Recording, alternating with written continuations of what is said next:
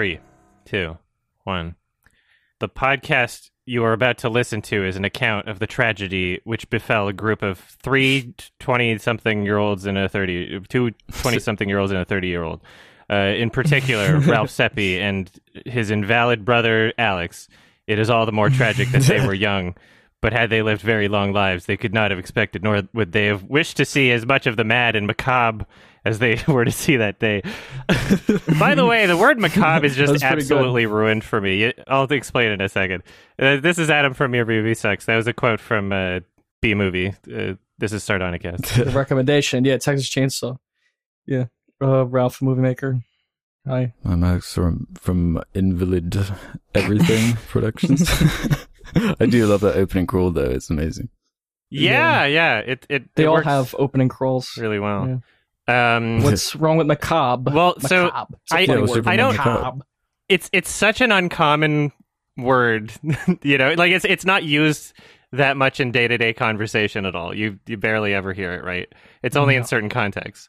Yeah, true. and you know that that meme. So people have taken like really bad acting from like porn movies and just posted it on YouTube, just not including the porn scenes, just the acting scene. and there's this one yeah. Uh, that spawned a meme. It's a gay porn, and it's like, oh shit, I'm sorry. Sorry for what? My dad taught us not to be ashamed of our dicks, right? And that's just like a huge meme. a bunch of Twitch streamers sample it and shit. And there, there's a s- smaller, uh, lesser known section of the film where one of the actors says, I can't believe this story you're telling me. It's macabre. And just the way he says it is so funny that every time I hear that word now, I'm like, ah, fuck, it's ruined. I can't hear. I can't hear that word anymore. a nice word. It- it- I like macabre. It's a cool word. Yeah, it's it's a good word. it is specific enough to be easily ruined, though. I, I see what you mean. Yeah. Yeah, I I need to read more literature or something. I think that's where I'm going to find it. yeah. People don't just say that word out loud a lot. Um, speaking of things being ruined, what's the fuck's going on with the Mario movie? what's happening there? I have no Oh, idea an about amazing this. casting. Yeah. That's what. Hmm Is it better than the old one? Uh, with John Leguizamo and Bob Hoskins. That's Right. a classic that I haven't Yeah. seen, Classic. so I'm What not going to talking comment on it. Though that movie's terrible, but this new one, who who's the cast now? Who'd they get? Do, do you want me to list these off? Yes, please. Here right now, Mhm. I've got the list here. Let's start with the big one. Uh, Chris Pratt as Mario himself. How, What? How do we feel I know. about this? I know. I saw Donkey's reaction too. It was so funny. Oh, just what the fuck? Yeah, I, it's the it's the one that stands out the most to me. It's like, how are they going to do that? What voice is he going to do? Is he going to do like a an Italian accent? Like Chris he's just gonna do his own voice. He's just gonna. He's just gonna do his own. It's gonna be the Lego Movie. I don't know. Like, So he's going to be Emmett from the Lego Movie. no, he's not even gonna fucking do that. He's not even gonna fucking do that. It's I a really me, doubt it. Mario. They're just gonna take the think so? Mario skins, like the skins of the characters, and then just have these like regular actors playing themselves, sort of thing. That's like that's what I'm expecting. Yeah, sure. Because honestly, what's his name? Charles Martinet. As much as he is the Mhm. voice of the character, I don't know if I could fucking handle an entire Mario movie with like a bunch of dialogue of just "It's a me," like the entire Who fucking. can, time. who I don't can think I fucking could handle that, a right? Mario movie full stop? I think it's just in a, a bad video game, it's idea. Yeah. different. They're all like cartoon characters. Well, I mean, they're like sound effects to like jumping. He's not really having a lot of conversation. Most of it's text, Yeah. right? Yeah. Whenever you have a cutscene in Yeah. those games. Bling, bling. Yeah. Yeah, well, I half expected them to kind of invent their own character just for the movie or something like that, or have like a kid is sucked into the game type thing. Oh, Um, no. But I guess they're That would be better. the, uh, That actually sounds much better than what they're coming up with, probably. yeah, the instead kid gets get to meet Pratt as Mario. Mario. Um, yeah. As Peach, it's Anya Taylor Joy, sort of a trending actor right now. like. Yeah, I don't see. She's she's not so typecast yet that I'm just going to be like, oh, that's impossible, sort of thing. Like even if she was trying to Yeah. replicate the original Peach, I can imagine like, oh, if she does a different voice, then sure, like that could, if they were trying to recapture. Well, yeah, reading like anyone's name after the Chris Pratt one just seems like nothing in comparison. But Charlie Day is Luigi. How do you feel about that? It's funny. Charlie Day. Yeah, Uh, for some Oh, reason you I can didn't know. see that working more than everyone. no, that's funny. How did you not know that? What the fuck? No, I didn't know any of these. I I think I heard. I think I heard about Chris Pratt, maybe Uh, like being really honest. yeah, I'm, yeah. I'm glad we got a few weeks ago, But like the rest here. of them, no.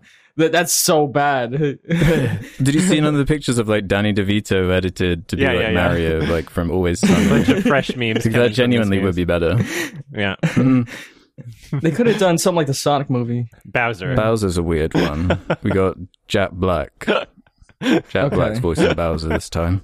Yeah, it's just be a voice, right? Yeah, They should all be animated. They should use like the models from the games. That's what I think. And then kind of go with your idea, Alex. Like they either come out of the game or a kid goes in. Like I think that's better. Well, th- this makes me think that it's just going to be set in the game, just straight up all in universe, like weird. Yeah. What was, what was the Mario game that actually had voice acting? The one time they tried it and then quickly abandoned Oh, it. I have Super no Mario idea. Sunshine. Oh, really? Yeah, like it had really weird cutscenes with like Bowser had a voice and uh, Bowser Jr. and they talked to each Oh, that's other and it was all very strange. Yeah, exactly. So I'm kind of hyped to see how they're going to pull off Jack Black as Bowser. Po from Kung Fu Panda is going to be Bowser. Yeah. Okay. Um, Keegan Michael Key is Toad. all right. Okay. Missed the chance to have like like Illumination is already familiar with Kevin Hart with that bunny character. He's got Yeah. shrill Mhm. like Toad.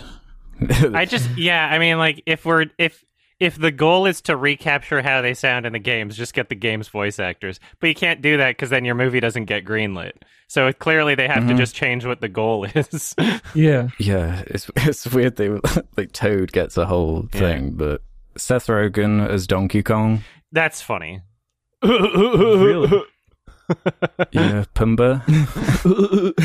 Pumbaa's um, um, the, yeah, the last three are Fred Armisen as Cranky Kong, Kevin Michael Richardson as Kamek, who's that wizard, I, I think, that Mhm. wizard Oh, thing okay. from I know what you're talking about. Yeah. Um, and Sebastian Maniscalco as Spike. oh, Miss Sebastian Maniscalco. He's like a Italian comedian. He's big, like in New Oh. York. or I'm just trying to think who Spike is in Mario. well, Spike Lee is playing remember. Waluigi. Oh, really? No. some, good- yeah, some good memes have come out of this. Yeah. I like Fred Armisen. He's a little underrated, I think. Yeah, can you see him as Cranky Kong? Does that make you hype? Sure. Uh I don't, I mean, my only interpretation of Cranky Kong is from the Donkey Kong animated series, which is like nightmare fuel animation standards for today. You know, I don't, I, I barely remember. I, I feel like he could pull it off, even if he was trying to do that. Probably, you know. I hope it's like that Nightmare Fuel show. That, that that was awesome. I love watching clips of that. Yeah, that's a fun. There's a VR chat world where it's literally just they keep they play episodes of that, and the entire room is like Donkey Kong themed. it's really funny. That's so wrong. I know. Oh my god. It's just so creepy. Yeah, so I, I guess uh, what most people are not talking about, most people are just looking at the cast being like, what the fuck, obviously. Not a lot of people are familiar with the fact that it's just illumination and what baggage that comes with it, right? So that's a whole Oh, different Mhm.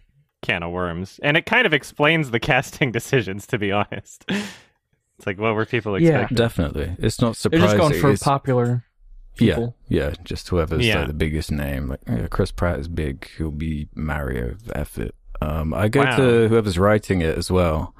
Um, and we got Matthew Fogel who wrote the Lego Movie 2. Oh, God.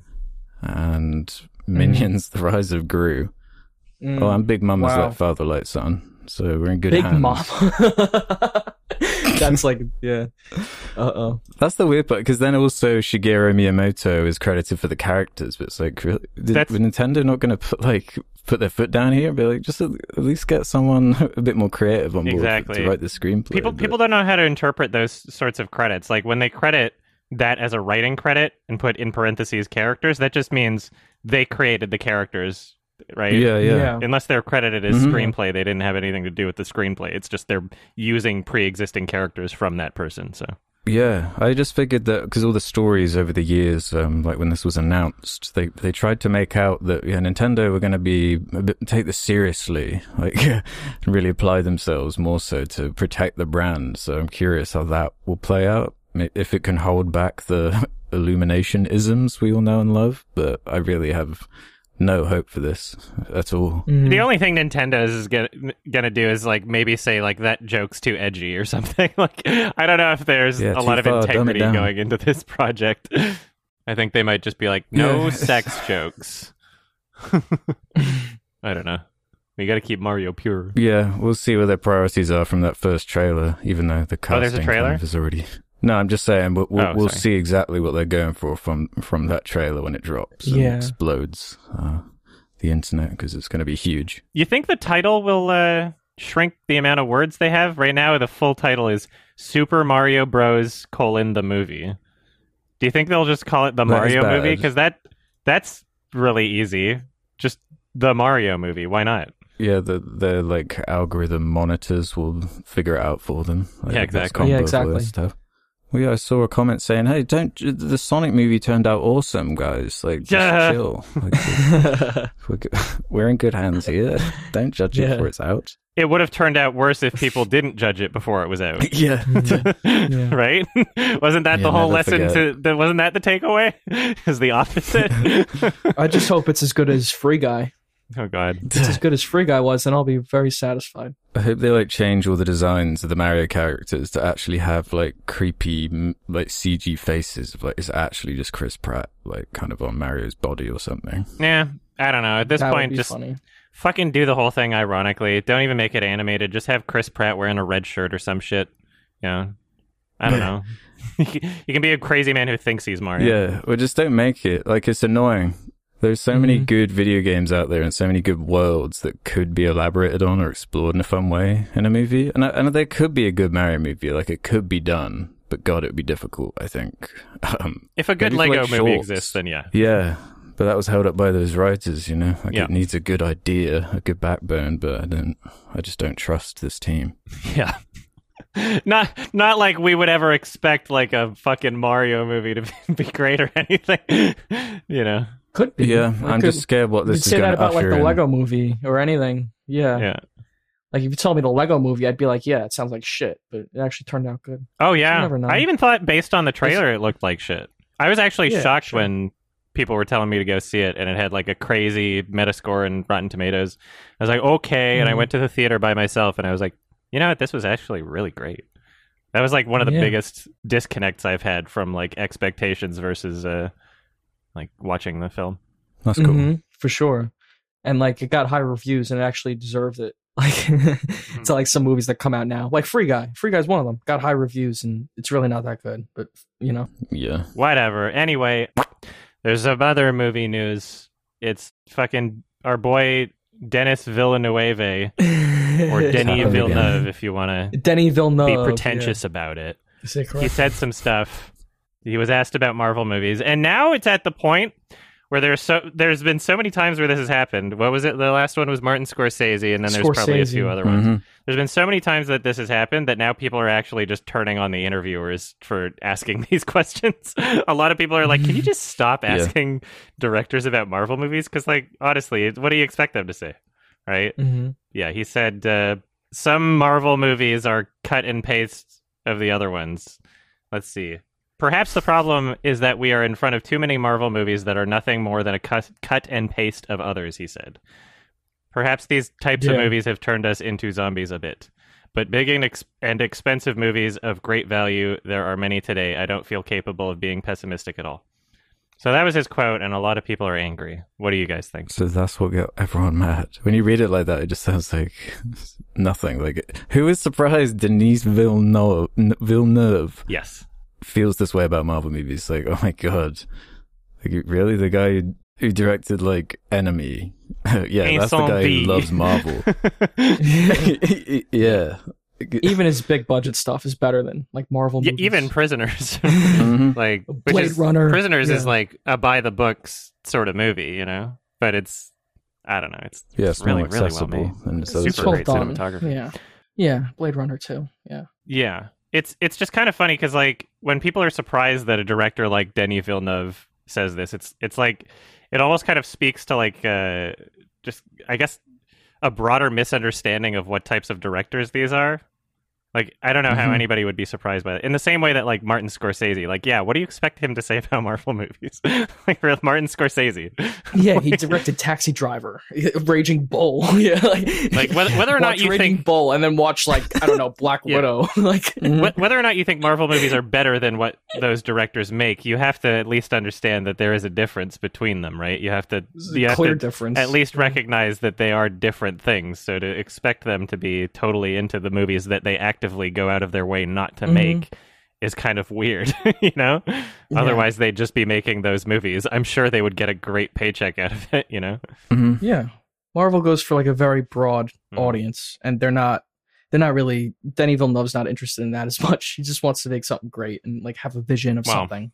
You know, you see an artist's vision carried out on screen. That's there's a clear difference. He's definitely looking for an audience for Dune. I know that much. yeah. Because Yeah. there's supposed And I to be think a it extends right? outside So- Marvel movies. I think Free Guy is one of those kind of movies Mhm. too. It's just like a cut and paste. Or like any Hollywood Yeah. movie you see nowadays. A lot of them. Especially Disney ones. Or any other fucking company they own. You know, Yeah. 20th Century Fox or whatever. yeah.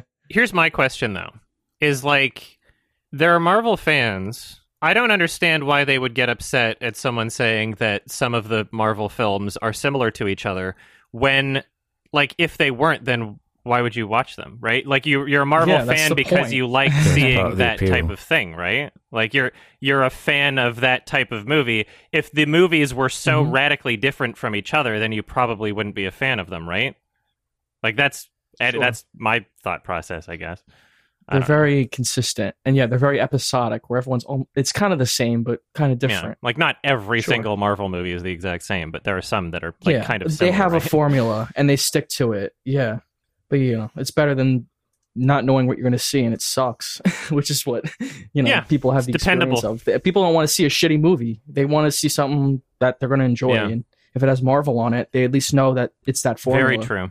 And like, yeah, it's safe. Yeah. And then movies like Dune and Blade Runner aren't safe. You don't know what you're going to get, Mhm. so that's why people steer away from. and them. even those, Yeah. I mean, like there's a bit more certainty because a big name director, b previously existing intellectual property, right?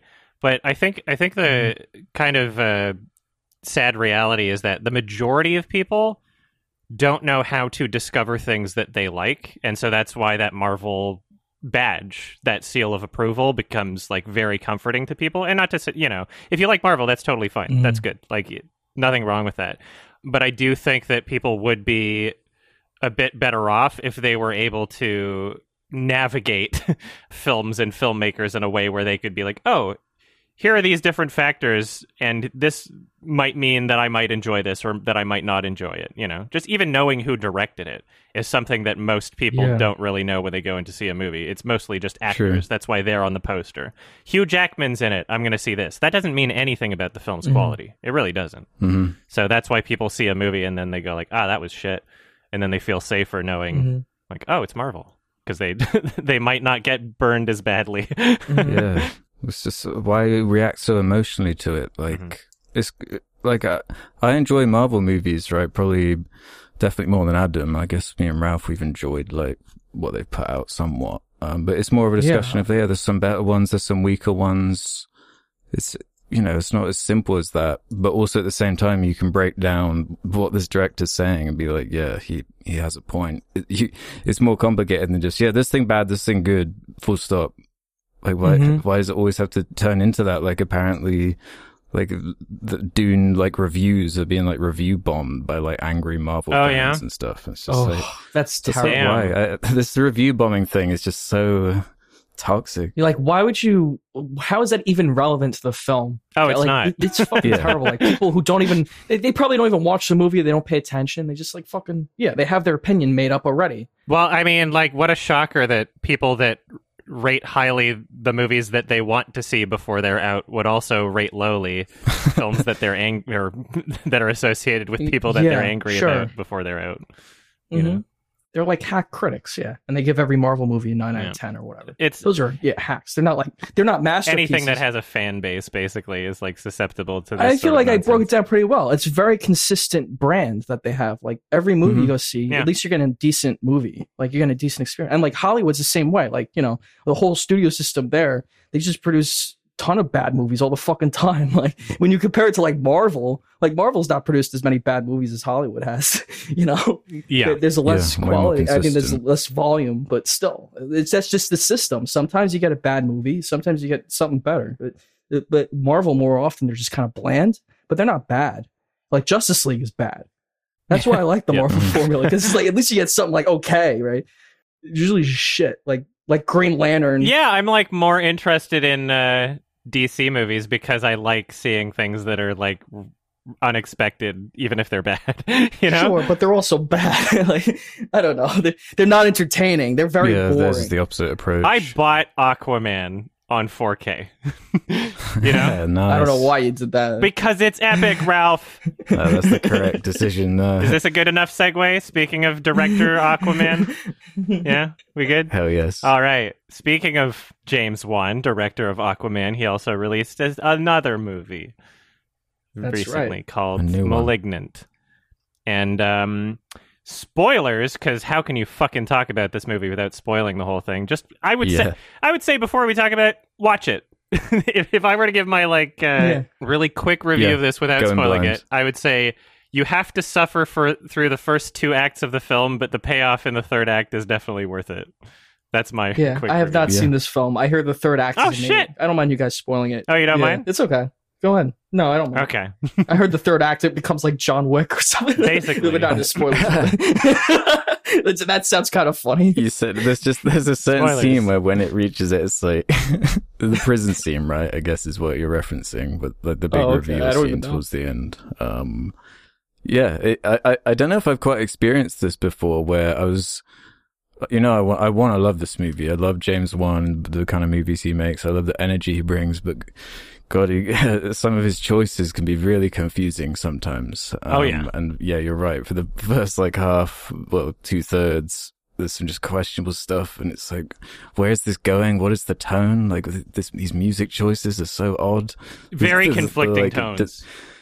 Yeah, Very conflicting. But then during that scene where it kind of reveals what's going on, and it does erupt into this crazy, violent action horror, campy bloodbath.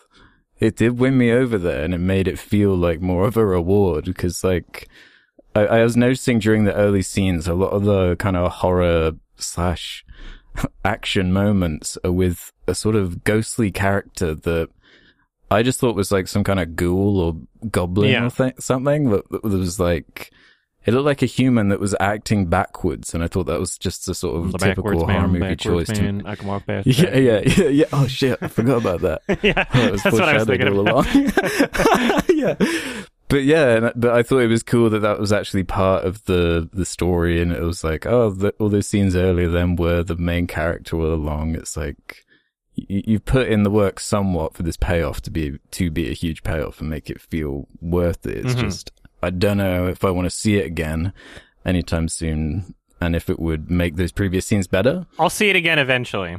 Yeah, that's the thing because I do want to, and there there is something there's something odd and unique about it. Mhm. You can definitely tell he's been working on like huge studio movies, like with the Yeah. way he uses like the camera and Oh, stuff shit, and yeah. like action scenes Yeah. now. It's, Looping yeah. movements. it's quite a funny contrast because um a couple months ago uh, I just had the urge to watch the, the original Saw, Hell yeah. and I was kind of I was blown away by how reserved it is compared to his style now.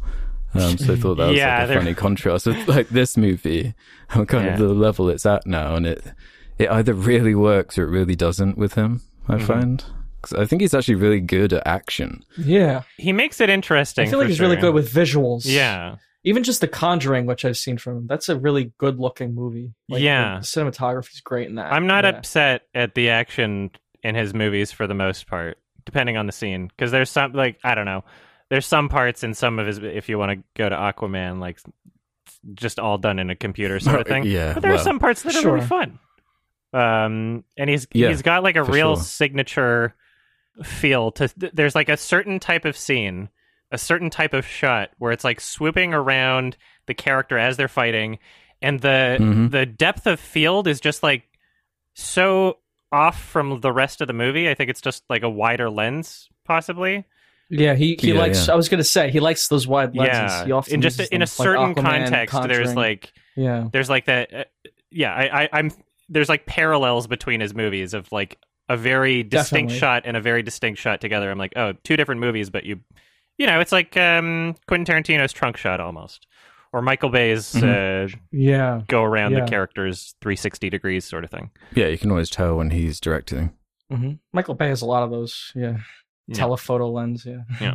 so to to talk about what the fuck is happening in this movie. So a woman is in an abusive relationship and gets uh, shoved into a wall by a guy that uh, I the only other movie I've seen him in was uh, Stephenie Meyer's The Host in 2013. He was one of the boys that uh, Saoirse Ronan had to decide which to kiss, Mm-hmm. and pushes her into a wall, hits her head, and she's like, "Oh!" And then from that moment on, she starts witnessing in a kind of an out of body experience these murders happening, and she's like, "No, I like see people as they die."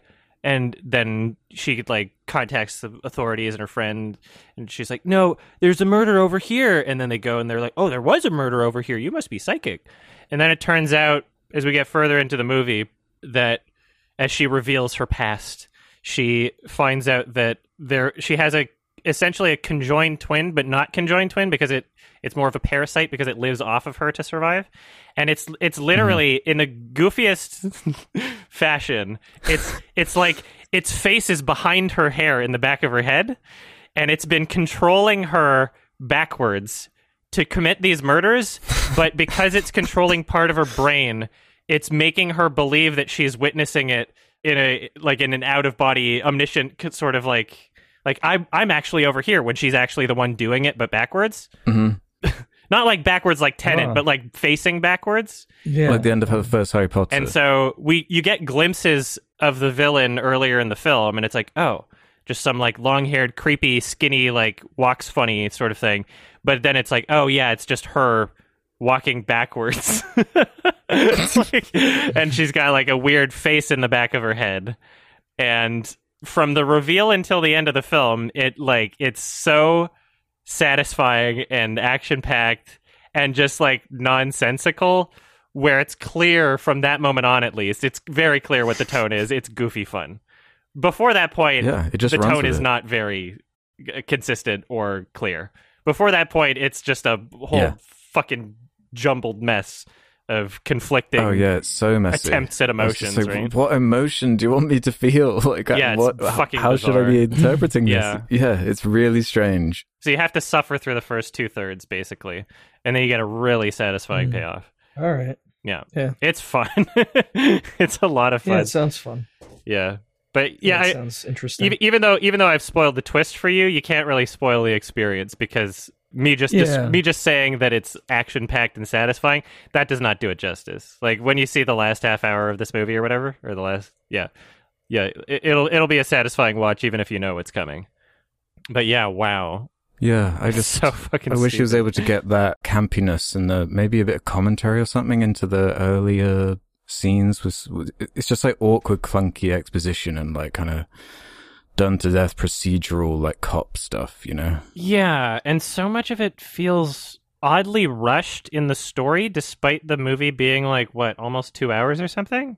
What's the length of this movie? It's like an hour forty or so. Oh, an hour fifty. Yeah. Yeah, it is quite long. Yeah, slightly too long, I'd say for for the premise at least, for how goofy and silly it is. Yeah. The music is way over the top.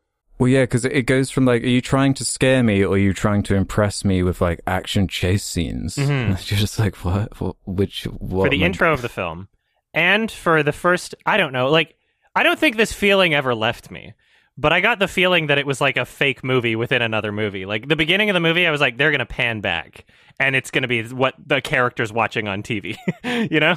it's like this Yeah, is this is a joke that to- right now for that right setup to mean something, but then it yeah. never never was and so it was so weird Yeah, he- Uh. he, just comes up with these concepts that are just enough and they're explored just enough to carry it and make it worth it because of that energy he brings. But like, it would fall apart without him. Like, oh my it- god It's just all about his his goofy take on it. Just taking that concept to its extreme, it's it's funny. I'm just reading over some of my notes and just refreshing certain moments, like because the soundtrack was all over the place, and I have this one one line that I wrote down. Wrote down, Sydney, I'm adopted, and then just like this badass '80s drive style music immediately starts playing, like bum, bum, bum, that's bum, bum, right. it's just like what the fuck? It's just it's The just epic it's so of confusing. the, that Pixies song from Fight Yeah. Club, really odd. but the action's really fun. Um, yeah, Oh, you really? mentioned the um, the am- was it the amnesia? It has both like amnesia and adoption as like part of the yeah, it's the fucking way it's stupid. structured. But- it's so dumb. Yeah, Yeah. a lot of fun action. It just needed a bit more tongue in cheek to make it feel like you're along laughing with it, as opposed to like, what? What- What's going on Mhm. here? Yeah. Yeah. there needed to be more clear self awareness for what was going on in the whole first two thirds of the movie. Mhm. I don't. It's it's so I I don't know if I could replicate something with that film's tone if I tried. It's so bizarre. Like it doesn't make any sense. It feels like a disaster of a film, but at the same time, there are still there are still elements that really work about it. What's funny is like this this Yeah, feels like more of a jumbled mess than like Aquaman in terms of tone, and that movie was like all over the place too. This is Mhm. more satisfying Yeah. for sure. It's a better movie, I would say. yeah, and more It's like a whole and- piece. Mhm. Mm-hmm.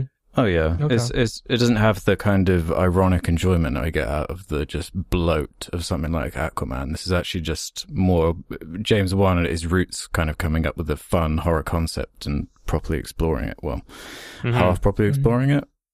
I'm I, I'm curious how it would hold up on rewatch because like this is really one of them where that would be illuminating. I think my rewatch might be better yeah, I, I yeah I have a feeling it might be because it, it, on my rewatch I might be more confident about laughing at slash with the movie. I guess I might just not yeah, care as much Yeah, knowing what's coming. Yeah, I'll definitely give it another chance. Um, it just yeah, just slightly too long for the for how silly Yeah. it is. I think. Also, uh, shout out to uh, Zoe Bell cameo in the prison from uh, Oh yeah, cool. yeah. Death Proof. Yeah, she works with Tarantino. Yeah. a lot. And She's in, also- uh, Once Upon a Time. James Yeah. Wan and Leigh Whannell are Australian, I think. So, did either Yeah. of you see Upgrade? Yeah, I saw Upgrade. Yeah, yeah, yeah. I enjoyed that. Had some really good action, unique take on action. Yeah. I feel it, it, it's. I can think of like two movies in the past five years where I'm like, this is a five out of ten film, but I really like it and I'll see it again. And that's Upgrade and Malignant. it's just these two guys. Mm. Although the tone in Upgrade Yeah. is much more consistent, but there's just so much stupid shit. Upgrade, it's more clear what it's going for. yeah, that's a fun comparison actually. Yeah. The action in particular, and I see what you mean with that kind of that energy it brings. Uh, What would you give it? I think we're we've talked about yeah, this. it's definitely not like a deep movie. I don't think by any means. It's just kind of what it is says on the tin. It's a fun concept horror movie directed by James Wan, and that comes with all the good and bad it brings. So I give it a, a solid three star. I Mhm. really like it. It could go up with rewatch or possibly go down, Yeah. depending on how boring I find it with I- that runtime. But check I- it out for sure. I wanted so badly to give it a, a six out of ten, but I just couldn't. I couldn't. I couldn't uh, forget about the first two thirds of the I movie. just- you know, Yeah, Like, I I just, just- love that. when you end really strong, I'm just. I got to be careful not to Yeah. forget about the Mhm. rest of the experience. But Mhm. fun movie. I think it's good. I think it's good to end strong. I mean, that Like if influences the end a of lot the of people's movie's the best part, Exactly. Yeah, Fucking like- Whiplash. yeah. Yeah.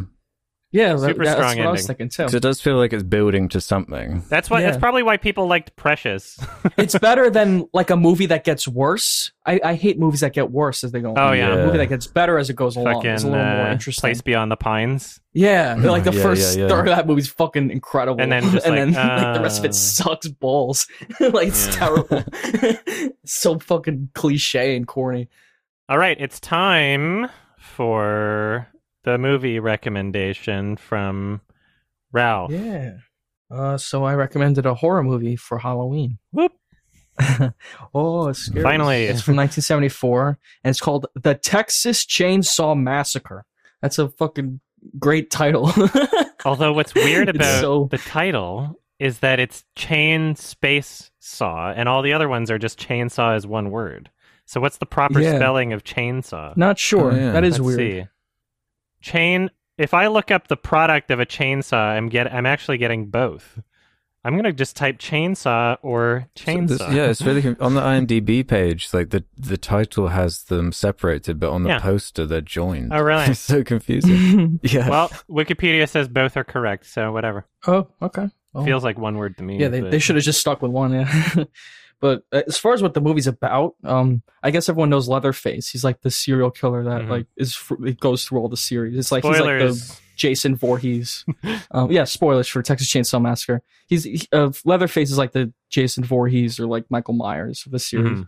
But like, uh, just again in the plot, um, spoilers. Once it starts, it's not really that kind of movie like in the beginning at all. It's not like a slasher Yeah. movie. You follow these teenagers, which I guess is a little conventional, but they just kind of come across this hitchhiker, and the movie goes down this whole other path, and and then you know they go in the woods for a bit after the hitchhiker uh, you know, does himself, and and there's like it just becomes a very it's like very unpredictable the film i don't know and then toward the end is when it gets in the leather face and all that and you discover this um that there's this inbred hillbilly like family uh, that are cannibals also and they they steal these teenagers and and make them into food and they eat them and it's it's really fucked up and and kind of goofy but at the same time it's so it's so blunt and visceral Mhm.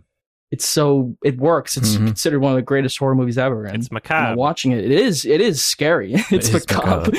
it, it's scary at times like you know there's there's there's a lot of themes of um female uh, uh uh, oppression i guess or female um you know being i mean you literally see a guy fucking chasing Loss a woman with a chainsaw. Yeah Mhm. and and like that imagery is really scary. Like the the tone of this movie and the themes of this movie are very clear. It's about like female uh, victimization by men and it's about violence and it's about you know texas how fucked up it is like there's all these things going on that are so interesting and so Mhm. intelligent within this movie that is really like it's just a guy fucking chasing a woman around with a chainsaw and it works on basically every level Mhm. you know I, I feel anyway i think it's a great horror movie i'm curious what you guys have to say about it Yeah, I'm I'm with you. This is my third time seeing it. Um and that's all within 2021. I'd never actually seen it before. Um, but Mhm. during the one of the lockdowns we had this year, I just randomly had the urge to check it out, and only watched I think half of it that time, so I just wasn't wasn't ready for that kind of uh, that kind of vibe at that moment. But then a few weeks later, I jumped back in and watched the whole thing, and couldn't stop thinking about it. Um, and over time, just liked it more and more, and then rewatching it again uh, yesterday. Yeah, this is this is a really unique horror movie, and yeah, you were saying that that just the dedication to this this concept they came up with, and this the kind of the folky tales of the kind of serial killer that lives in the middle of nowhere in Texas, the whole hitchhiker angle.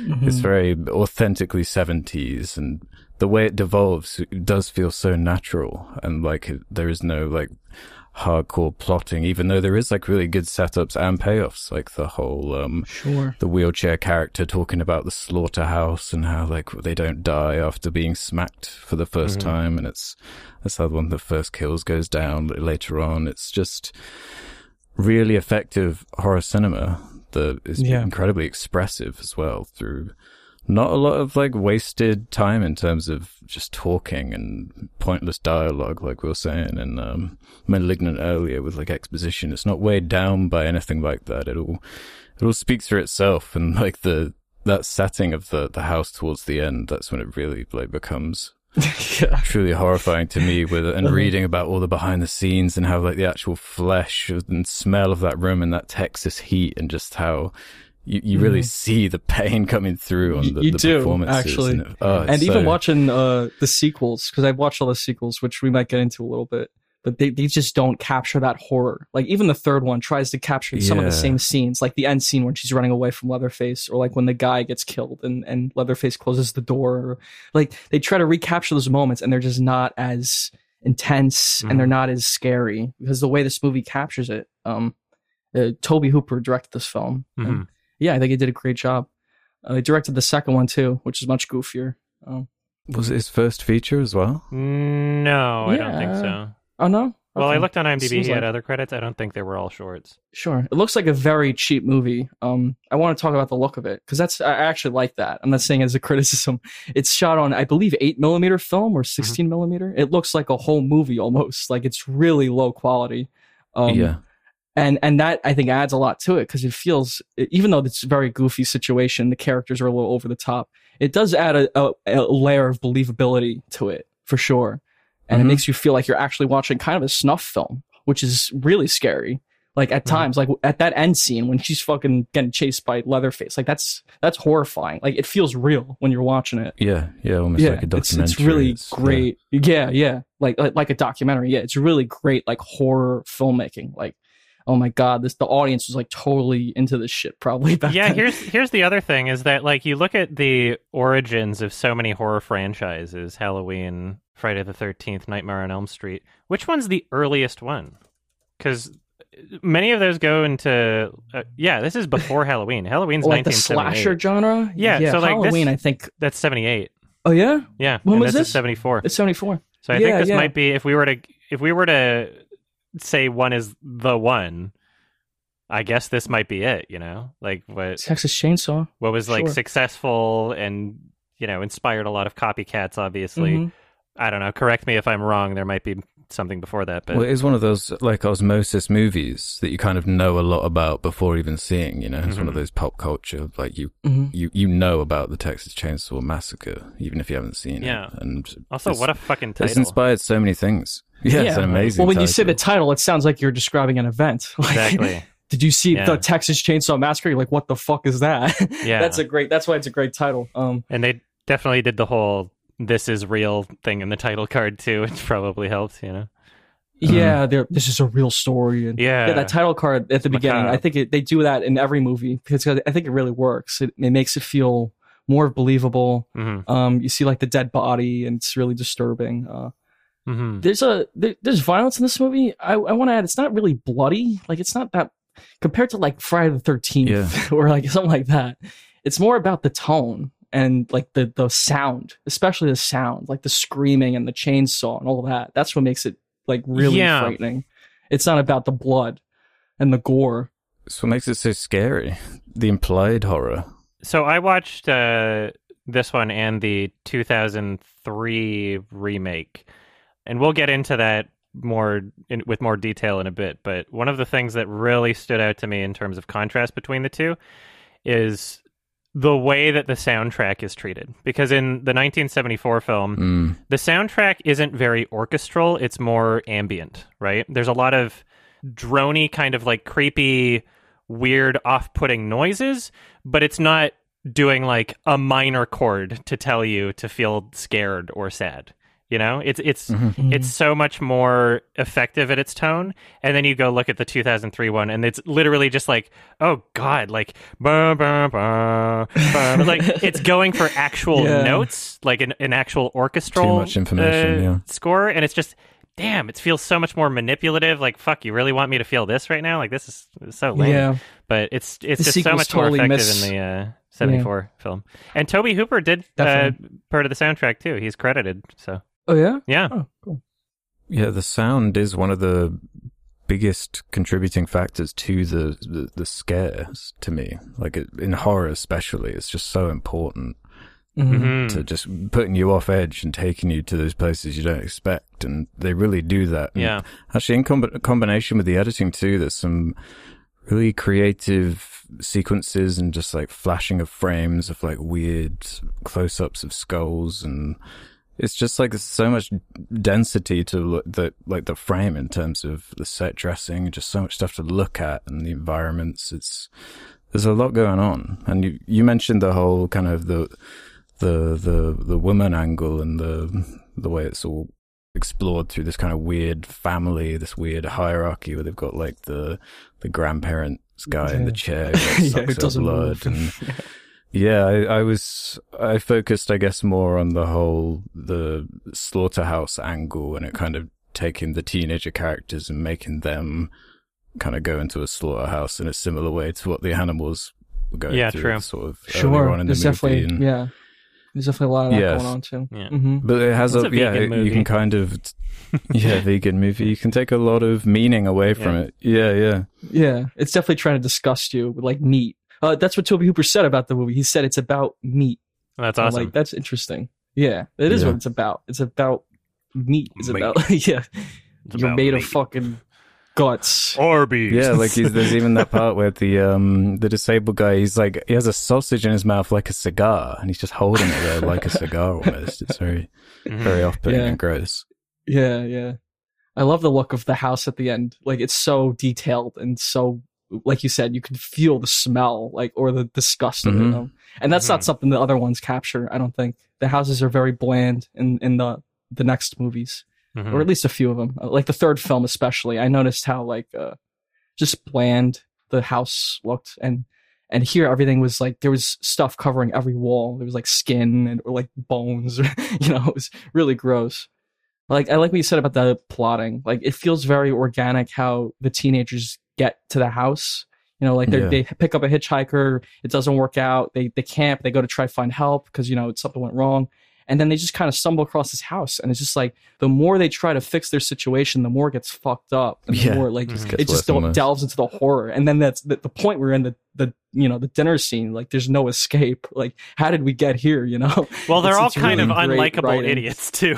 like, Yeah, yeah. Well, because they're they're they're fodder to be killed by Leatherface. I mean, it's Yeah. still a horror movie. That's what every horror movie is. It's like, why do you care about these fucking characters? Because they they're all gonna die. Like, who cares? uh, but I, I think there's at least like some uniqueness. Like, I really Yeah. like the I guess the fatter guy. I don't remember his name, but like you know, the guy who acts kind of weird. Like, he's just a really funny character. Like, Yeah, really stands out to me annoying. Really, like it just adds to the mood of the movie. Like the oppressive Franklin? mood. Yeah, Franklin. The oppressive mood of the movie. He's just like, oh my god, like who the fuck is this guy? Also, starting your movie off with like th- this is a Texas Chainsaw Massacre, and then you start the film as like, oh, one of these guys is in a wheelchair. Shit, like fuck, Mhm. like this is not good. Like that that brings a lot of anxiety to just this situation. Like if you were to place yourself like in the mind of a character, so many people think when they watch horror movies, like here's what I would do, here's how I would get away. Then it's like, oh, if I was a guy in the wheelchair. I guess I die. like, what are you gonna do? Franklin was Yeah. a very Shit. memorable character, yeah. And even Yeah. in like the third, I think the second or third Friday the Thirteenth movie, they have like a wheelchair character. I Oh, think yeah. that's like paying tribute Yeah, to think in the this. third. Yeah, definitely. really. The whole intro, actually, even beyond just that opening text, like it has that kind of montage with the, the photographs and the Yeah. creepy close ups and Weird then the- sound. The, yeah, it's really off putting and I wonder how they got that. Yeah. hmm Yeah, and it's like clearly the character from like the hitchhiker guy with his camera and how it all comes into play. It's, Yeah. like, really creepy atmosphere building. I, I feel Mhm. like they really missed an opportunity, and it's just a really subtle one, because that that sound at the beginning of the camera flash, like it's so distinct and memorable and creepy and weird. Like I don't know if they used a shitty camera to get that sound. But but then the hitchhiker guy takes the picture there and it doesn't make that noise. I'm like, damn, that could have been like a real oh, creepy yeah, moment yeah. if you heard that mm. same noise because then it would be like, oh, it's the same. Like I don't know. I don't know if it was even implied that it was supposed to be the same. Like maybe I'm just misinterpreting Yeah. it, but that could Yeah, have been like a That's moment. interesting. But I, that was Yeah. just like a little bit of a missed opportunity Mhm. to to bring it back to like the sound overall, I think that it's really easy to see why this would stand out as such a visceral horror movie experience because chainsaws are fucking loud, right? And they're Yeah. able to have these long chase scenes, like really long in ways where in most films it would feel like kind of I would get kind of impatient. And just imagining how that would be done if the killer had a machete or a knife, right? It wouldn't Mhm. it wouldn't invoke the same fear response because with the chainsaw when i'm watching that shit happen all i'm thinking is like oh my god like as he's getting closer like she's looking forward and she would know that he's getting close she might even think like she's done a little bit before it actually happens you know like because it's so loud like Mhm. the entire time Yeah, Like, yeah. it's just it, it's like the it's like the second half of climax it's just like holy shit this is loud and It's terrifying startling. like yeah. it, Well, there's a lot never of stops. overwhelming sound. Yeah, even in the dinner scene, there's like a lot of yelling, and it's overwhelming you with Mhm. sound to kind of freak you out, or Yeah. like startle you. Yeah, like Yeah, I could like compare like Michael noises and- Myers walking after. I think that's scary. Like Michael Myers walking after uh, Jamie Lee Curtis, whatever her name is, uh, Yeah, Laurie yeah. Strode. Yeah, like that's scary to me. But like the the chainsaw, yeah, that's like much more startling and immediate. I, I hear people like they, they they say like creepy as if it's different than scary. Like they say like creepy is like quiet. Like I, I guess think, Michael yeah, Myers I think that tight there's a bit of and then difference. scary is like Leatherface. Yeah, I like the Leatherface character a lot. I think he's um he's very unique from Mhm. other killers because he's not really he's not driven by like his own will. Really, he's being manipulated by his family. His family uses Yeah. him to kill people and then they eat him. like that's what Yeah. they do. Um, and Leatherface is boy. like mentally disabled or like he's like you know he's a disabled person. Like he doesn't even probably realize what he's doing and he's a very like just a very unique look, very unique character. very yeah, memorable like changes slasher. his costume depending on what he's doing, which has Yeah. some like weird, creepy yeah, he keeps changing like his face. Yeah, in some of the movies, he has like two different hairs on. Like he takes people hair off and like puts it on his Mhm. head. Like, Yeah. like it's really fucked up stuff. Like, but it, it- you know, it's a very memorable, interesting character Mhm. for sure. Like he's one of the best slashers. All Uh, the entire family is just great characters. The cook, the Yeah. dude at the beginning who the cuts old his guy in the open. chair. Like they're they're Yeah. so memorable, and their performances are so great that like just having that dinner table scene with all of them together. It's just you know it's a horror movie, but that entire sequence is just acting. Right? How many horror movies do you get where Yeah. you can be terrified and engaged just by acting, Yeah. and that's it? Right? That's all that's happening. Yeah. It's dialogue. It's like 12 Angry Men almost, like trapped in that room. You're right. Mhm. Yeah. And, you know, so many horror movies that exist are just like it's not about the acting. It's it's about fucking stupid jump scares and characters being stupid, and that's it, right? Yeah. Like, like the kills or yeah, dumb like, jokes. Oh, the joke. And this movie just doesn't have that. It's still funny. It's still entertaining. It's just not conventional. It, it does everything in a, in its own Yeah. unique way, even from the look of the movie. There's no single uh, Adam Wingard horror movie where I could say the same. There's no Mike Flanagan horror movie where I could say the same. I know people like those people, but you know, I think there's a clear difference in in terms of what I guess what I'm willing Mhm. to Yeah. sit through. I don't know. How do you feel about the characters? Like we talked about Franklin in general. Franklin's great. I found the most Franklin annoying person to be who we are left with the longest, which I found funny. But it's also kind of a praise to the film that I was still able to feel like kind of scared for her and symp- sympathetic, empathetic um, to what she's going through, and and not just be like, "Hi," you know, like "Hi, wish he would die," sort of thing. Even you know, Yeah, she was like super annoying. So, so it is a testament to the movie. how it's presented. Yeah, yeah, Mhm. exactly. Mostly Yeah. how it's presented Mm-hmm. to to bring it back to another point that you were mentioning earlier, you really do feel as like if if you were to take a I've seen that ending shot of the the film before, and that's always Mhm. stuck out to me as just like, wow, she does look like she's been through an entire ordeal. And I'm Yeah. glad to say that, you know, despite how long the third act of this film is, there is not only a, a progression in, I guess you could say, her makeup and her performance, just like looking at her, but it's also like it. It's you can tell that she's going through hell pretty quickly into it. Also, that's such a consistent thing throughout the film that helps the believability so much. And when I watched the 2003 remake, like Jessica Biel looks like she just got on set and they spritzed her with like a spray bottle. Yeah, And I'm She's, like, yeah, all yeah. made up. No, yeah, she has, like, these exactly, really like- nice jeans on. Like, yeah, she looks great. Like in every shot. Yeah, I'm glad I Jessica rewatched Biel, that you know? remake because it, it really there was a moment while I was watching that remake when I noticed that and it clicked for me. I'm like, yeah, you know what? Like she looked in the original film, she reminded me of like fucking Shelley Duvall in The Shining. Hopefully, she didn't go through as much trauma, but you know, like it's it's like wow, you you look like you're actually going through through this. You know, Yeah, sure. Yeah, definitely. Yeah. Um. it's missing in the others. hmm Absolutely. Yeah. It's, when you compare it to that remake, like every choice is so bland in that one, and this one, yeah, it's just every choice in the 1974 one stands out. Mhm. It's very bold. Yeah, I and it works. I think it works. it's pretty clever how they've they structured the film because w- when you have that very obviously crazy guy at the beginning, uh, the hitchhiker doing that whole thing, your attention Mhm. is so focused on him in terms of like, okay, that's like the killer, that's like the enemy, right? That when they pull up to the uh, barbecue place, you you kind of let your guard down a bit. Like in my head, I was thinking, like, Mhm. I'm pretty sure I remember Yeah. how the story goes, so they're like in on it or something. But I was also thinking, like, they don't seem too threatening.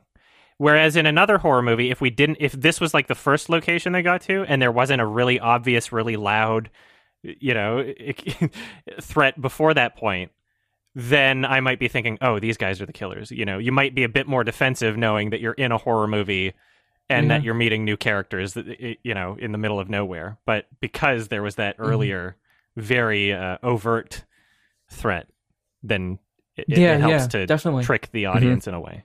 Yeah, there's so much in the movie like that, like that whole thing. Like, who was that guy? What? There's so much mystery. There's so much you don't know, that, and that makes it scary too. There's so much about this family. that, that you don't know. That's know. what makes it scary, yeah. Yeah, the implied like rituals and stuff they have in their house is just so fucked up and confusing Oh my and God. scary. Yeah, when they when they when they got the grandpa with the hammer, hit her. That part was pretty funny. to.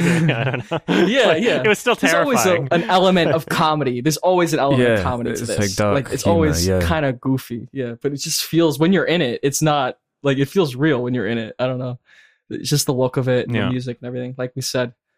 Yeah. yeah, there there is a lot of campiness to this film. Yeah. but it's really effective where it matters so much so that i you know the campiness is like really easy to overlook because you know despite it you, so many other horror films that yeah. you could not describe as campy don't do anything nearly as impressive as a lot of the scenes in this film hmm you Yeah. know? It just yeah. The tone just works. The hillbilly part of it makes it like I like the comedic tone. I think it needs that because then it's just kind of dull. Yeah. Like, without that. it's kind of chaotic in a way yeah, I Oh, can see people saying the movie's a mess, but it is entertaining, and especially when you watch the other ones. So, Mhm. uh, do you guys have anything more to say about this one? just I, I guess yeah the imagery of the the first girl death just her being stuck on the meat hook like holy shit Yeah, that's like a holy shit. really and great like the imagery her boyfriend Um, too. Her boyfriend got yeah. killed. That was a fucked up scene. And then he closes the door, and like that was a great edit. I thought. Yeah. slamming that. hmm and i just um i just want to mention like the visual style of this film like there's some really well thought out shots in terms of how things are revealed like we already saw the blood on the van but i love i love that it was on that spot of the door where it was covering it and then because the door closes then it kind of reveals it again so the characters see it and it's like oh there's you know they wouldn't have seen it coming out sort of thing like i, I like hmm I like that reveal. There's a lot of nice like I'm surprised that there were even like smooth camera movements in this film at all. I was expecting something like fucking Sam Raimi's first proof of concept within the woods sort Yeah, of thing, yeah. you know. Mhm. I was expecting Sure. something like that level of filmmaking. Y- Yeah. There's great shots in this. Yeah. Yeah. There's like lots of good dolly moves, even though it Yeah. has yeah, that that eight millimeter camera or whatever. amazing. Really low Mhm. quality camera. My biggest criticism would probably just be uh some of the editing choices got a little annoying at some parts. Of just like the there was one there was like scream, scream, scream, and each one like kind of cut itself off and then eyeball, Polaroid noise, scream. It's like, ah man, you don't need to. Do, it's already so loud and chaotic. Like I don't know, but otherwise, Yeah. I, I really enjoyed the film, and that's all I have to say about it. And I would love to to hear you talk about the sequels, and I would love to talk about the fucking 2003 one with you. yeah, the remake. Yeah. Yeah. Yeah, because I don't know if I have any interest to see any of the other movies in this franchise. Because I, I don't know, I want to keep this pure. Because this this one's just so good to me. Um, Not a bad. My rating's choice. gone up in my head each time I've seen it.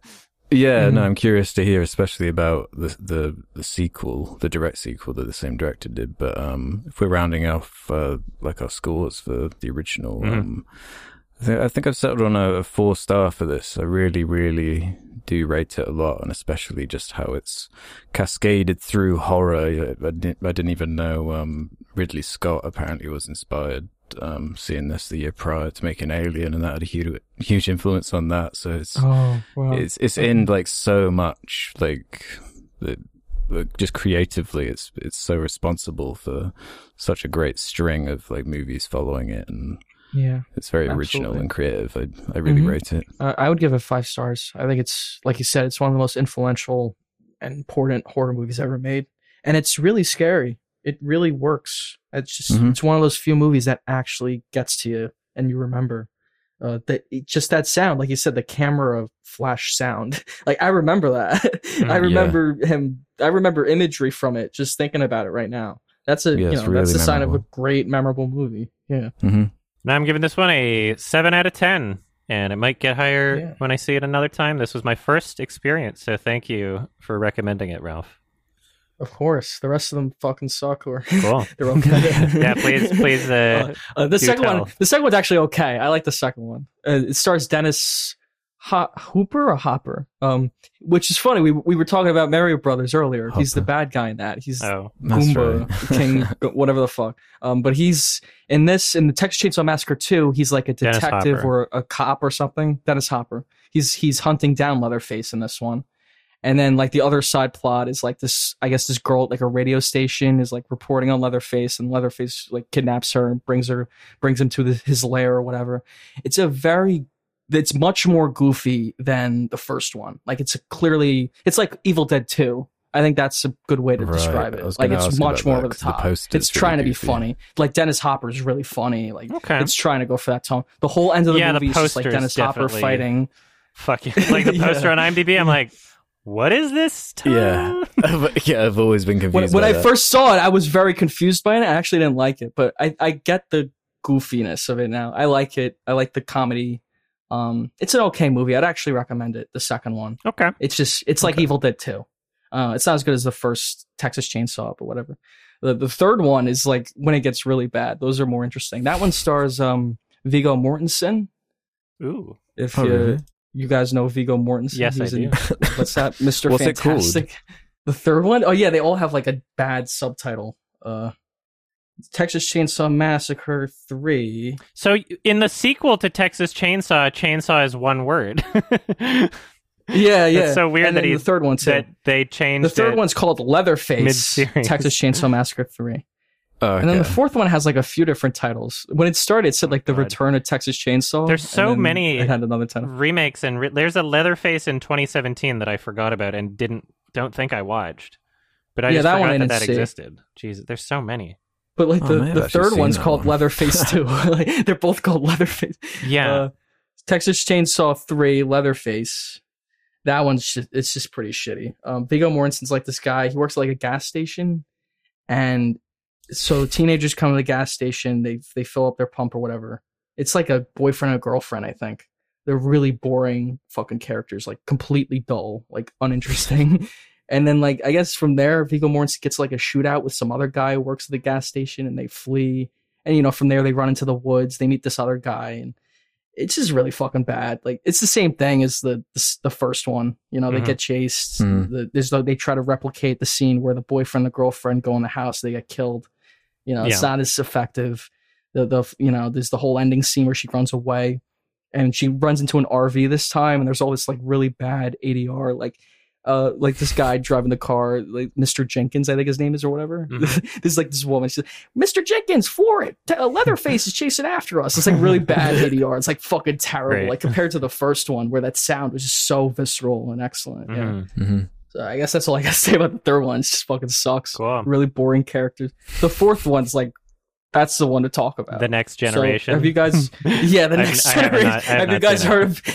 The next have you heard of it at least? Like, I mean, it's I've- considered one of I've the worst. seen the cover ever. of it maybe or something. I don't know. I've known it existed, but It's got really low ratings, incredibly low ratings. Um, Renee Zellweger, Yeah, Matthew McConaughey. oh, yeah, yeah. It has, Ah, so that this- sounds this- like this so much series. Even though it's like the campiest, shittiest series, it's like they got two Oscar winners in it. They got they got Matthew McConaughey, they got Viggo Mortensen like in it, and you know they're good. Like Matthew McConaughey in this movie, he's really over the top. He has this fucking like yeah, I'm adding this one to my leg. watch list. Fuck the other one. You Yeah, gotta watch it. kind of Mechanical. awesome. He has like this mechanical leg in it. I watched the director's cut, three too. point three out of ten user rating. This sounds hot, awesome. Like with Matthew McConaughey in it too, and Renee Zellweger. Okay, this Yeah, has got to be. Renee this has gotta Zellweger's like- it, it starts so like it's like a completely different movie at the beginning. It's like a prom movie. There, this, these oh, teenagers are at awesome. prom and they run. All, I don't know why they leave, but they leave. Then they go in the woods and they get stuck. I don't. I forgot how. And then like they get picked up by Matthew McConaughey. They get they get brought to the house. And like Matthew McConaughey just tortures, especially Renee Zellweger. He just tortures her, like making fun of her or whatever. And it, it's just so, it's so funny, like how Matthew McConaughey acts in this movie. Like there's a part she's like pointing a gun at him because she she's like escaping. And Matthew McConaughey like takes the gun and fucking like shoves it in his own mouth. He's like, ah, like he, opens his mouth. Uh, I'm laughing. can't wait. so funny. Yeah, it's this is, this so is gonna be funny. this is Like, gonna be a movie for me. yeah, there's just so many scenes where we're like, what the fuck am I even watching? Like Matthew McConaughey in it. There's like a scene he jumps onto a car. There's like this goofy, Ugh! he does. It's like a, a meme. Can't wait. It's like this noise he makes. This sounds Yeah. so wacky. Yeah, you've So sold the me. fourth one is hysterical. It's so yeah. It, it- it's not good. Like I wouldn't rate it highly. It's like a one star if you had to rate it. the perfect uh, film. but- Yeah. Should I rate the other But ones too? Shit. Like the second one's like a How three more are star. The the the the third one's like a two one star, maybe Sure. one star. Okay. Yeah, the fourth one's a one star. so Uh, the third and the it's like fourth are equal in quality. It, uh, well, I guess technically, but like I find the fourth one funnier because Okay. it's just because Matthew McConaughey. I, Mhm. I like Viggo Mortensen. Like he's okay in the movie, but he's not as campy as like Matthew McConaughey in the fourth one. He goes all out. Okay. I think McConaughey actually said it's one of his weakest performances. Great. Which I guess it's fair, but you know he's like he's like a Dallas Buyers Club and like True Detective, like real acting roles, and just to see him in this, like fucking acting like an idiot, like Mhm. he's beating the, he's beating up women, like he's yelling like a madman, like it's so bizarre to see him in that in that funny. role. Yeah, the poster is even like campy schlock, like you could Mhm. totally tell. Um, yeah, I would recommend that one. Yeah. So, So, let's that- go to the remake. Yeah, that's Let's- the next 'cause in you've the seen that, right? timeline. Yeah. So here's my here's why I decided to rewatch the 2003 film is because I was I guess 13 when I would have watched it because that would have been the home video release, and I watched it by myself at my like granny's place, and it scared me, and I remember being scared by it, and it was like in the daytime too. But I remember I was like I was like looking at the window to my right, I'm like oh. I'm gonna come out of the window. So you know, it was like a scary experience Mhm. for me. And what I love about having rewatched it is that I'm able to pinpoint filmmaking qualities that I was not aware of when I was 13 that really stick out to me now. Like I mentioned earlier, the soundtrack just being shit because I that did not Mhm. influence me at all when I was 13. I was just able to be like, oh yeah, this, you know, just watching the movie sort of thing. Yeah. Mhm. Another thing that really stands out to me now. There's so many fucking cuts in this movie. There's a cut every like two Yeah. seconds, and like it's The just editing is terrible. weird. Yeah, The cinematography yeah, too and it's terrible. so embarrassing because you can tell that they're like trying to recreate certain sequences from the original film, but it's just like cut, cut, and it's just like feels like a trailer. Also, Michael Bay produced this. I don't know if, Mhm. if anyone was. It's one of those that. Michael Bay produced. That's Like right. he, he produces a lot of those like slasher remakes, like Friday the Thirteenth, Nightmare Oh, on. Elm Street. That's like that's maybe the worst one. Nightmare on Elm Street, the remake. I didn't even fucking watch it. Terrible. Fucking It's Robert awful. Englund's still alive. So okay, bad. fuck you. You can replacing him. Yeah, I like Jackie Earle Haley too, but I mean, Jesus Christ. Yeah, what a stupid decision. That- yeah, this must have been that era where these remakes actually weren't popular. Like they were trying to get them off the ground. Like They're so bad. totally Yeah. cool they as try to make it believable. weird. Like the, the Yeah. attempt is to make it more realistic by, I guess, making it all the cinematography brown and by just making the characters really bland and like just having all this like handheld camera shit and like quick cutting and it fucking sucks. It just looks mm-hmm. bland and it looks like an early 2000s like shitty horror movie. It, like, and then it's got good actors in it, but they're not really given anything. Like Lee Ermey, he's like he's the guy in the Full Metal Jacket, the drill sergeant. Like he's an excellent actor, and in this he's like, you know, he's okay. He doesn't, he's not given much. And Jessica Biel is too pretty. Like she doesn't look beat Yeah. up, like you said. Like she's getting fucking chased by a guy with a chainsaw. She should be like dirtied and like. And there's just so many like conventional horror movie fucking things. Like she hotwires a car. Like how does this woman know how to There's hotwire two a car? car hot in yeah, this like, movie. like, what? It Like, happens yeah, twice. this just doesn't make sense. Like, where she grew up in Baltimore, like with it no doesn't make tools, sense. just with her fingers. It's, it doesn't make any sense. It's just like shitty writing and like it's just about having those horror movie moments with the jump scares and the scene like, oh, is she going to start the car before Lee Ermey gets to her? Or, and it's just that. It's very bland and it's not what the first one was. And I don't even think it wants to be. It just wants to make money. Um, And it did. So It very much did. Oh, it, did it it? it was like a hundred sure. million dollar, yeah, hundred seven million dollar at the box office on a nine point five million dollar budget. So yeah, which is great. bank. Yeah, cheap as shit. Yeah, they made a prequel after it. H- How's the runtime compared to the original? Because we didn't really It's mention longer. that. It's really short, the original.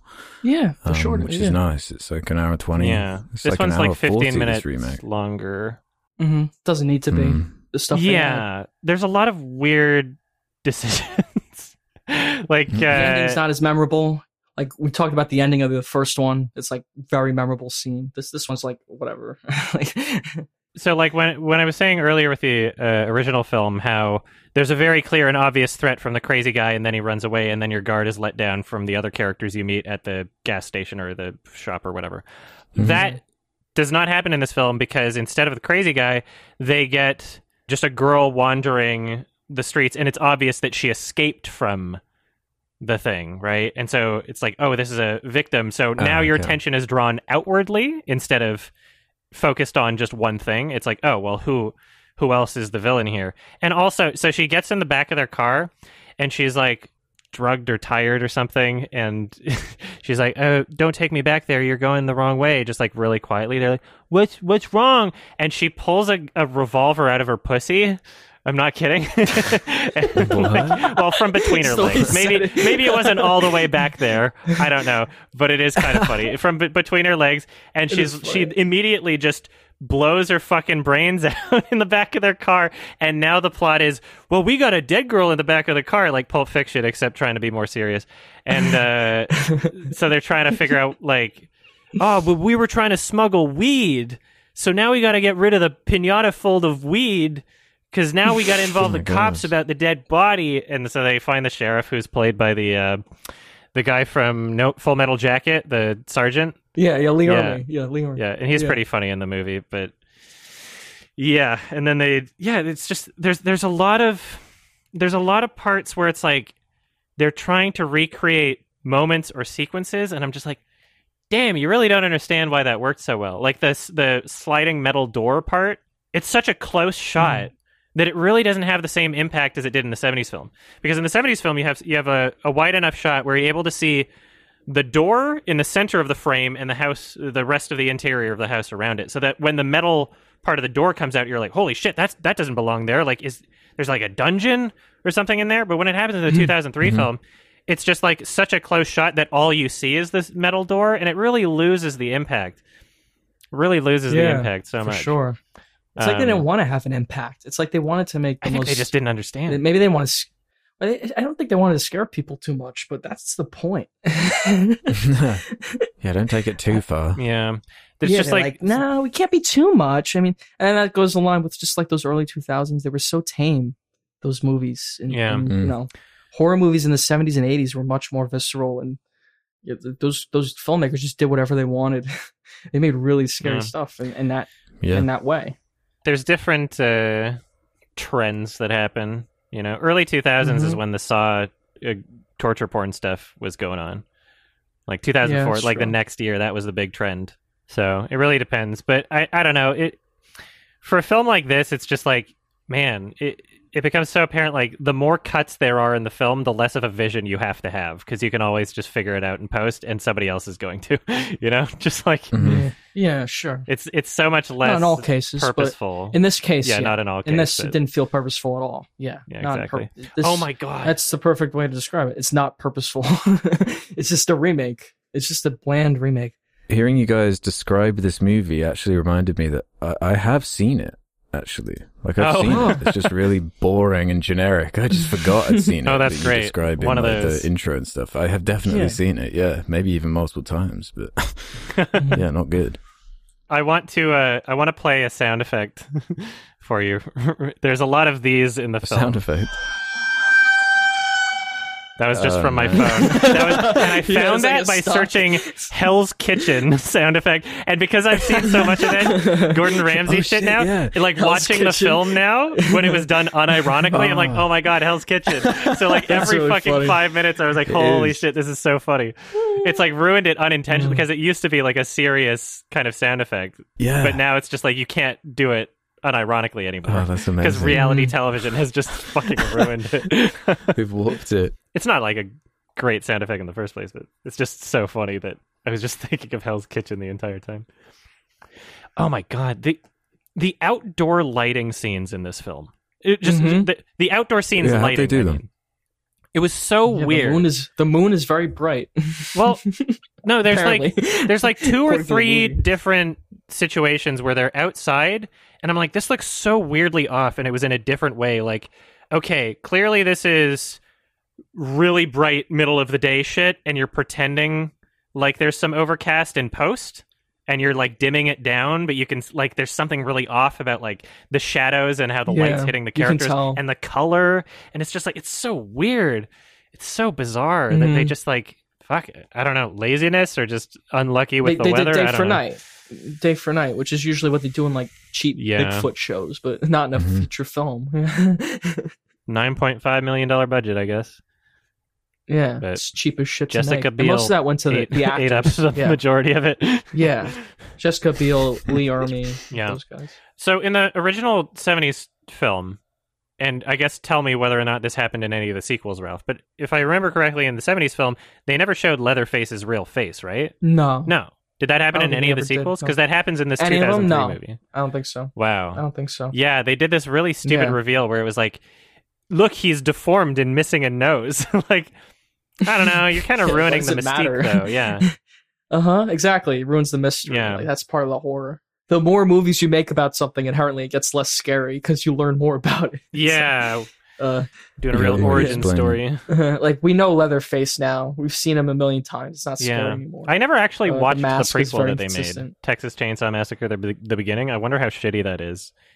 oh yeah, the beginning. Yeah, probably really bad. Um, I think I have seen that. oh yeah, Who directed it?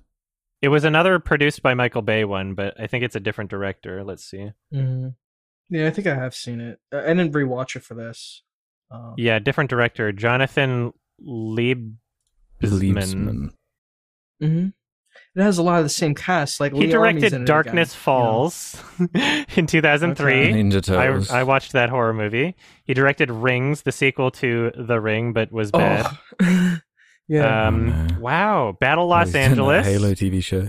oh, great. Uh, Doolittle, Titans, right? Or Wrath Uncredited Titans. director of reshoots, apparently. Oh, did he do Wrath of the Titans? I, I, just, I feel like I remember that. yeah, Yeah. That's Yeah. right. Wrath Yeah, of the Titans. that's right. Apparently, Yeah. Rings is listed as a short film. Oh, okay, never mind. It was on the es- extra disc with the re-release of The Ring on the DVD, so it wasn't The Ring Two. Yeah, where was I? I was talking about dumb shit. The lighting was so weird. It's just so much of this film is just like they made it in post, but not in a good way. you know? yeah, Oh mm. God, yeah, I remember. it's a very say, studio movie. Fucking. That's, that's like you know the whole movie. The whole point of the original movie is that it isn't that. Like it's so Mhm. against the grain. yeah, you're and, right. You know, it's just to see a complete remake of it that's Yeah. like completely bland. You Yeah, don't want to see something that's like sanitized when you think Texas Chainsaw it's very Massacre. You wanna see, like, sanitized. yeah. raw, raw meat. uh, there's a really- really funny shot where Leatherface is wearing uh, Jessica Biel's Yeah. Character's boyfriend's face, and it's like C- kind of CG and bad. And it's just it's just a Mm. really funny reveal. It's like why? There's also a part it, when they're in the car at the beginning. They change a lot of the dialogue and make it just so much more trashy. Like it's all about drugs at the beginning. They're not having like any interesting conversations. There's just like weed, Mexico partying, and then Jessica Biel's like, I thought you were like, you know, maybe you could put a ring on my finger because I were boyfriend girlfriend characters. He's like, yeah, as if. And then later when the boyfriend character gets killed. Uh, Leatherface is like digging through his pockets and finds a, a, a wedding engagement ring. it's just like, why do we need that? Like, we need the. Oh, he was going to marry her the, for real. Like, Yeah. why does that this matter? character that in died, you're supposed to care about him. Yeah, and she never finds it. I thought for sure when she was like in the basement, she was going to find the ring. So it really leads nowhere. It's just for the audience, and it Mhm. doesn't matter. Fuck. Mhm. Oh yeah, the uh, Sure. the so they have the one other friend up on the meat hook or whatever. Uh, his legs cut off, and Jessica Biel. He's like over top of a piano, and she's like, "Oh, I need to help get, get you down from there," and she can't because she's weak or something. And then he's just Mhm. she grabs a knife, and he's like, "Do it," and that's all they. That's the only communication that they have. It's just "Do it," just implied like, "Oh, I guess Jessica Biel should put him out of his misery." She stabs him in the gut once, and then he immediately dies. It's like that's the worst place to stab. That's that's like a slow and painful death, agonizingly painful Mhm. death that you're just gonna put Yeah, us the through. worst. But the movie pretends otherwise. Like, fuck, cut it. I don't know. Like, maybe just cut him in the arm and have him bleed out if he can't reach his like throat or his heart. Just shoot him in the head. Yeah, that was really funny. And the music during that scene too. It was like so clearly trying to enforce this like this is so sad. This is so sad that he's she's killing Yeah. him right now. It's like, oh my god. Fuck. Mhm. So much wrong with so this movie. formulaic. But hmm it was very funny and I'm glad I watched it. It was like one of those really like, oh, this is trash and I'm enjoying it because it's so bad. They're all thing. trash. I think you'll really like the fourth one. I'm- that I'm one's really excited. trashy and funny. yeah, that's that's what you're looking for more so than this. Like this is kind of bland. I thought. Yeah. I didn't hate the movie. I don't hate it as much as the Nightmare on Elm Street remake or Mhm. like the Friday the Thirteenth one. It's just not. Yeah, it's really not good. It's bland, brown. Yeah. It's like every Michael Bay remake. It's brown, whatever, like bland. like Yeah. everything's brown, everything's you're right. yellow. Like it just doesn't look interesting. It's ugh, it's just ugly what do you think lame. about that uh, that one shot that went through the girl's head? I thought that was a pretty cool shot. that, that was cool. Yeah. yeah. It's like the one shot in the movie that doesn't look awful. What do you mean it goes through her head? Yeah, so the girl blows her brains out, and the camera shows the characters in the car reacting, and it it goes back, it dollies back through the oh, uh, okay. head wound, and then the Through head the wound. like f- f- tilts back as it keeps going out through the car, and it's like, oh, there's that involved some planning, that involved some coordination there. Yeah, that's It was kind of cool. Yeah, that was like the money shot, Yeah. and then the rest of the movie looks like shit, and it's just too many the money cuts. You'd think for a movie that like actively understands that they're putting effort into a specific shot, where the entire appeal of the shot is that it's one unbroken shot, you'd think that the same people making that shot would understand how shitty the movie looks when there's a cut every few seconds for the rest of it, right? You'd have to have an understanding of Yeah, how shitty that is in order to think that that just- shot looks cool, system. It's like right? yeah, like the editor is in charge of that shit. Yeah, Like, I the guess. film crew has no control. Yeah, over that stuff. They don't Yeah. know. they don't know how it's going to turn out. It's yeah, it sucks. It's very bland editing. oh, you know what? Also, really fucking sucks. conventional. So every every time that um, Leatherface is destroying something with a chainsaw in the 1970s film, correct me if I'm wrong, but they're just actually cutting something open with a chainsaw. That door just fucking meh, meh, like making that Yeah, X symbol and then like tearing it apart. There's so many parts in this film where they have the same concept of like, okay, there's a door behind it is Leatherface. He's going to get through it with a chainsaw. Where it's just like they just rigged a fucking thing to explode. Like he, he didn't cut through it with a chainsaw. He like poked it, and then some foam that looked like a door just exploded in one hit. Like you could poke it and just boom. Right? It's Mhm. just like, damn, that That's doesn't feel real. Yeah, yeah. Yeah. And I never would have noticed that when I was 13. I never would have noticed how fucking stupid it was that like Leatherface teleports in front of the guy in the in the uh the sheets scene where he's being chased through the laundry or whatever. yeah, that didn't It's make just sense like- either. Yeah, when I was younger, I was like, that actually scared me because I guess part, I, I remember the thought process of like, yeah, it's scary that he could teleport in front of me. But now as an adult, I'm like, well, if I'm, this isn't a supernatural film. So you're kind of ruining the believability. There has to be some. Yeah, Leatherface isn't a ghost. Yeah. he's just a guy. He's just like a when I was disabled guy. 13, it scared me. Yeah, yeah. Yeah. So much bullshit. yeah. They don't they don't make Leatherface. Leatherface isn't right in this. He's too uh he's too mean. He's too like too much like Michael Myers or something like that. Like he's Yeah. Leatherface is a sad character. Like he's just he's used by like other people, and he's just you know like, there's nothing he could do. He's just he's got the guy. He's got the chainsaw or whatever. Hmm There were some just a prank bro jump scares. Those are always fun. Mhm. Oh, my favorite. Where one of the characters is just an asshole. Yeah, yeah. Whoa, Just, my like, arm! Like Like, who does that? stop, stop hanging out with him. Uh, yeah, it's just a shitty horror movie. yeah, Very bland. but it was very funny. don't I, would much else to say recommend it. about it. It's really funny. I'm glad you found it funny. Yeah, I was enjoying it. I like looking at Jessica Biel. She's very Oh. pretty. yeah, I guess one last thing to mention. How do you feel about uh, them clearly it, like injecting this Blair Witch shit at the beginning and end of the movie for no reason? like, just like, oh, we're gonna have a found footage of the the cops that are that checked Oh, out the crime scene. And what's weird about that is Yeah. in the opening they say like 30 years ago, right? But then the entire movie plays and it never once feels like a 70s period piece. Never once does it feel like this is in the 70s. It- Like it feels like so Mhm. weirdly For sure. Absolutely. It And then at like the end of the movie, horror movie. It's like clear because they they do the close up shot of the male character being dragged down the stairs. He's like, "Oh, he left those scratch prints, right?" Like that's so clear. And then at the end of the movie, Mhm. they're like investigating in the Blair Witch thing or whatever. I'm like, "Wow, that whole thing was supposed to be in the 70s. It never once felt like it. It never once. Mhm. It, it felt like a Mhm. 2003 characters and feel movie the entire time. Like, holy Yeah. shit, that's a bad job if you were trying to make a period piece. Damn. Three out of ten. It was a too lot of fun. I enjoyed it. Three out of ten. Yeah. Yeah, I'd give it one star or one and a half. I actually give it the same thing, one and a half. Yeah, Perfect. out of five. Um, it's terrible, but it's you know, it's just like a bland remake. I won't even say it's terrible. It's just a bland remake. And to Yeah. me that's terrible. But It, it was a bit nostalgic for you know, it's other people. of just Sure. shitty Yeah, 2000, definitely get that. 2003 horror movie bland nonsense. First yeah. one's definitely better. If Yeah. you want like I a funny bad up when I was experience. I'd say watch watch the second one or watch the fourth one. Like those are funny bad movies. Mhm. This is kind of like eh. Um, yeah, like you said, what the the film stuff at the end that was really thrown in. Yeah, They're trying way too hard. That's why I said they're trying too hard to make him scary, like Leatherface. Like they have the freeze frames on him. It's not. That's not the point. you know this. I, I felt bad for Leatherface. I I, I thought He's more just a big interesting that baby. way. Yeah, I like him as just a big baby because that's what he is. Yeah, a big child. Uh, but at the same time, that's scary because when you direct the child in a direction, he's just like, okay, I'll fucking Mhm. kill this woman. I don't even know Mhm. what I'm doing. like that's scary. That is scary. Yeah. you broke the door. that was a good scene. yeah, they just, they like yell at him, like Yeah. they treat Leatherface like shit. His family. Yeah. it's so much more interesting. Um, so there's another one after Texas Chainsaw. I think 3D. Yeah, which ones that's have with Alexandra Daddario. are left here? Uh, yeah, I think.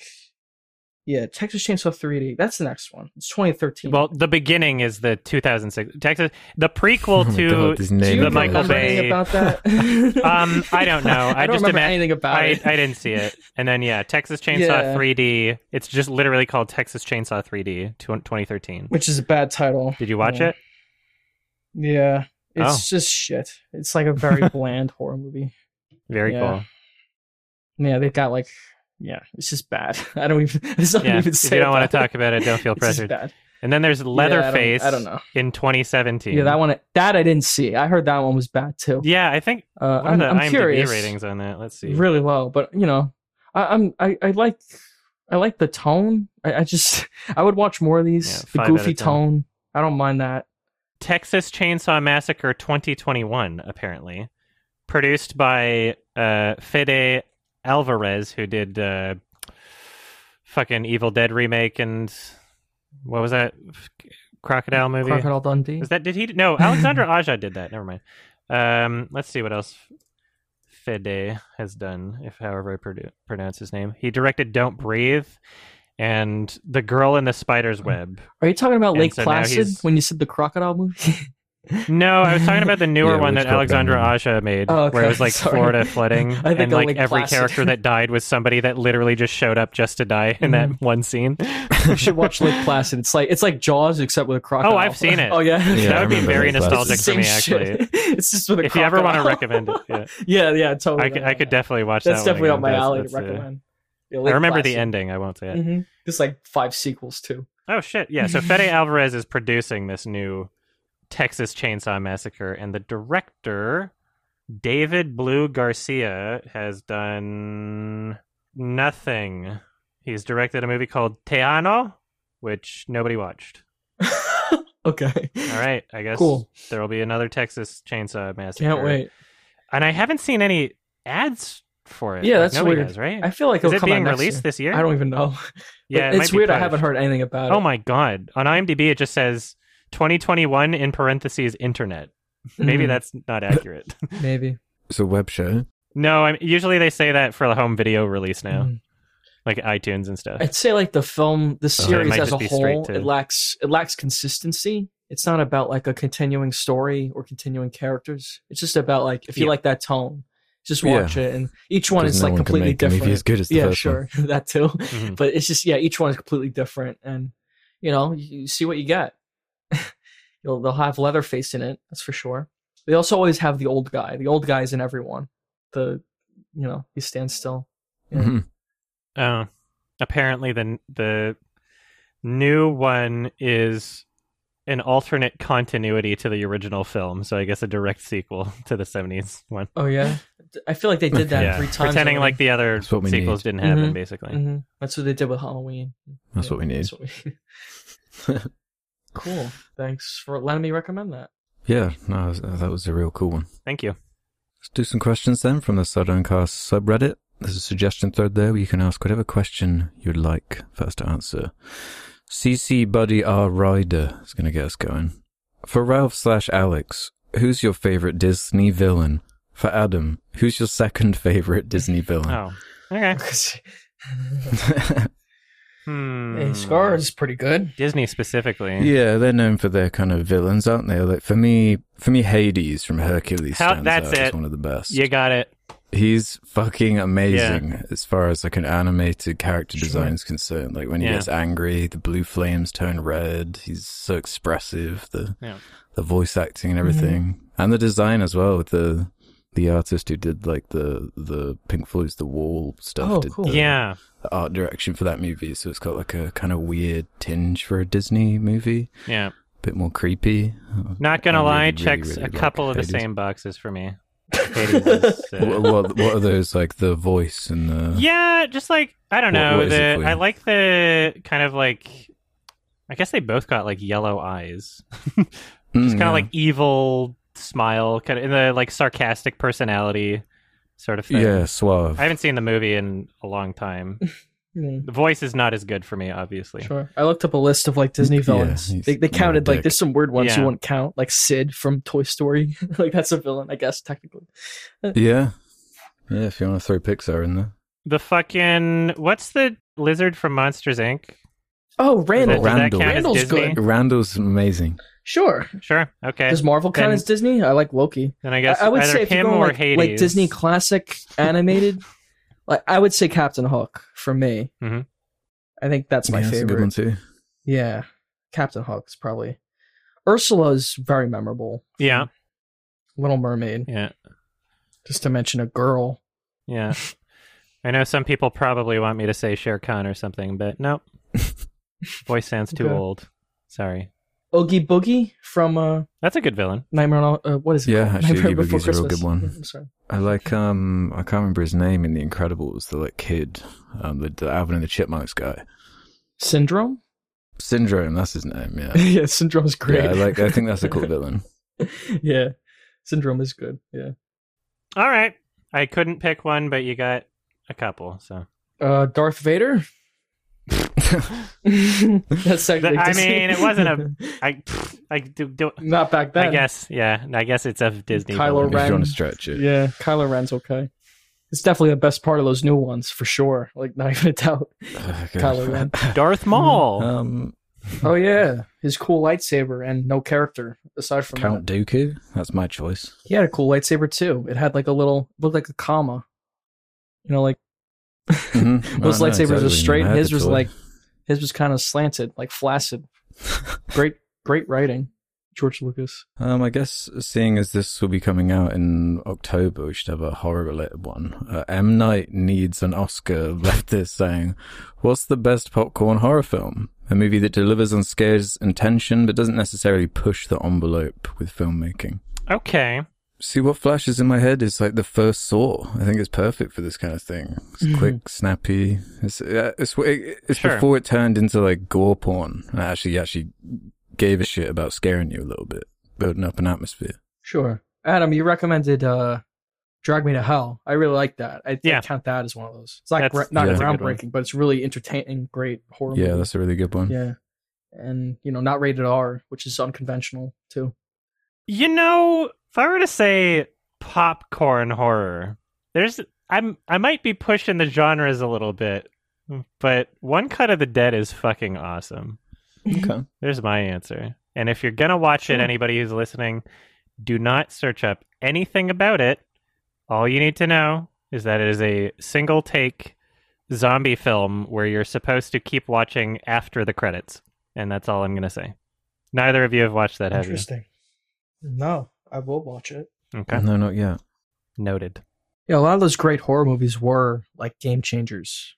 You know, Yeah, that's it's hard I'm to pick one. trying to focus like, more on the popcorn like Silence of the Lambs. angle. Like that's game like American Psycho, Alien, The Thing. Like those are all those all have even Shaun of the Dead. Like that had a huge impact. I feel. Scream, like these are all great. Like I can't I can't name one that's like what about like just fun. it, it follows or something along those lines? Sure. It follows fairly maybe unique for its um time, but it's you know not- Don't Breathe. Don't Breathe is That's a good a one. yeah. I feel like mean, that's there's some memorable. That's like shit what in a conventional horror movie should be like. It's not great, but at Yeah, least it's yeah, like that's a it, good it hits all the check marks and it's entertaining, right? yeah. There's some there's some memorable parts about Did it. Did you see they've like made a sequel? like Don't Breathe two like came out like the other week or something? Yeah, I didn't watch Which it. one? It's a weird one to make A a, sequel to Don't Breathe, I read the premise. Oh yeah, I yeah, wanted it's to see about that. the blind guy like going to save a girl or something. Like weird premise. I don't know what it's yeah, like. I have no the idea. the bad guy's like the good guy in that in the second one. Yeah, I guess that's guy. the spin. Yeah, that's like the spin. He has got to like rescue someone. It's Um, considering that what he gets up to in that first one, but You know the the collector and the collection. I just thought of that.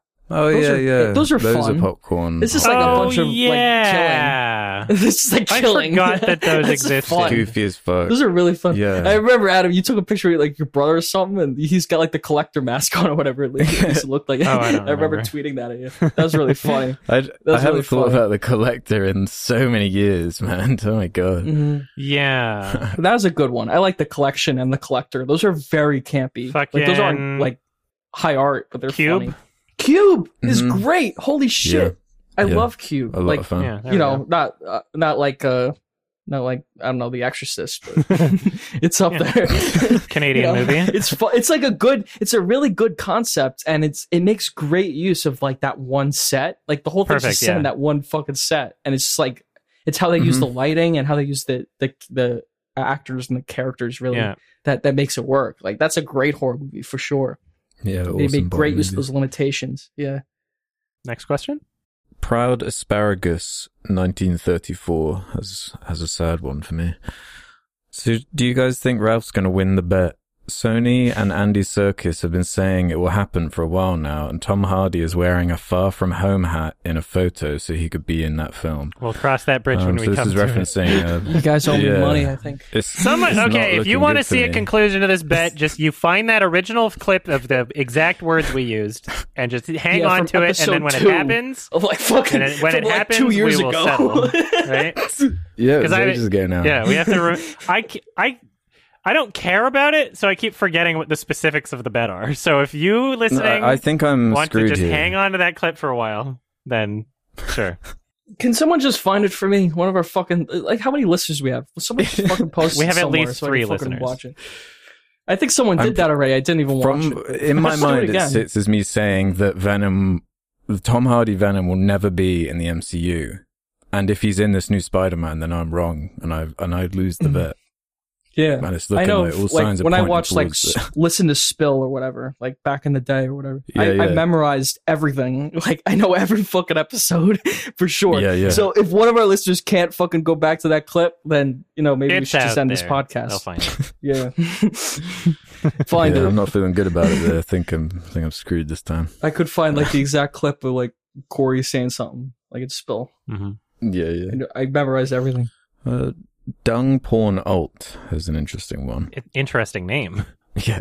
Out of all the top movie lists, Sound and Sight, AFI's Top 100, 1001 movies you must see before you die, IMDb slash Letterboxd top lists, etc. Which one do you think is most accurate on listening, sorry, on listing what should be considered the best movies of all time? Fuck, do you have any of these Huh. open? what are these again? Um, I actually have the 1001 movies, like, book. Um, yeah, yeah. from There's a new one coming out with like a uh, Brad Pitt on the cover as Cliff Booth. Yeah. I, I I'd- ordered it. Yeah.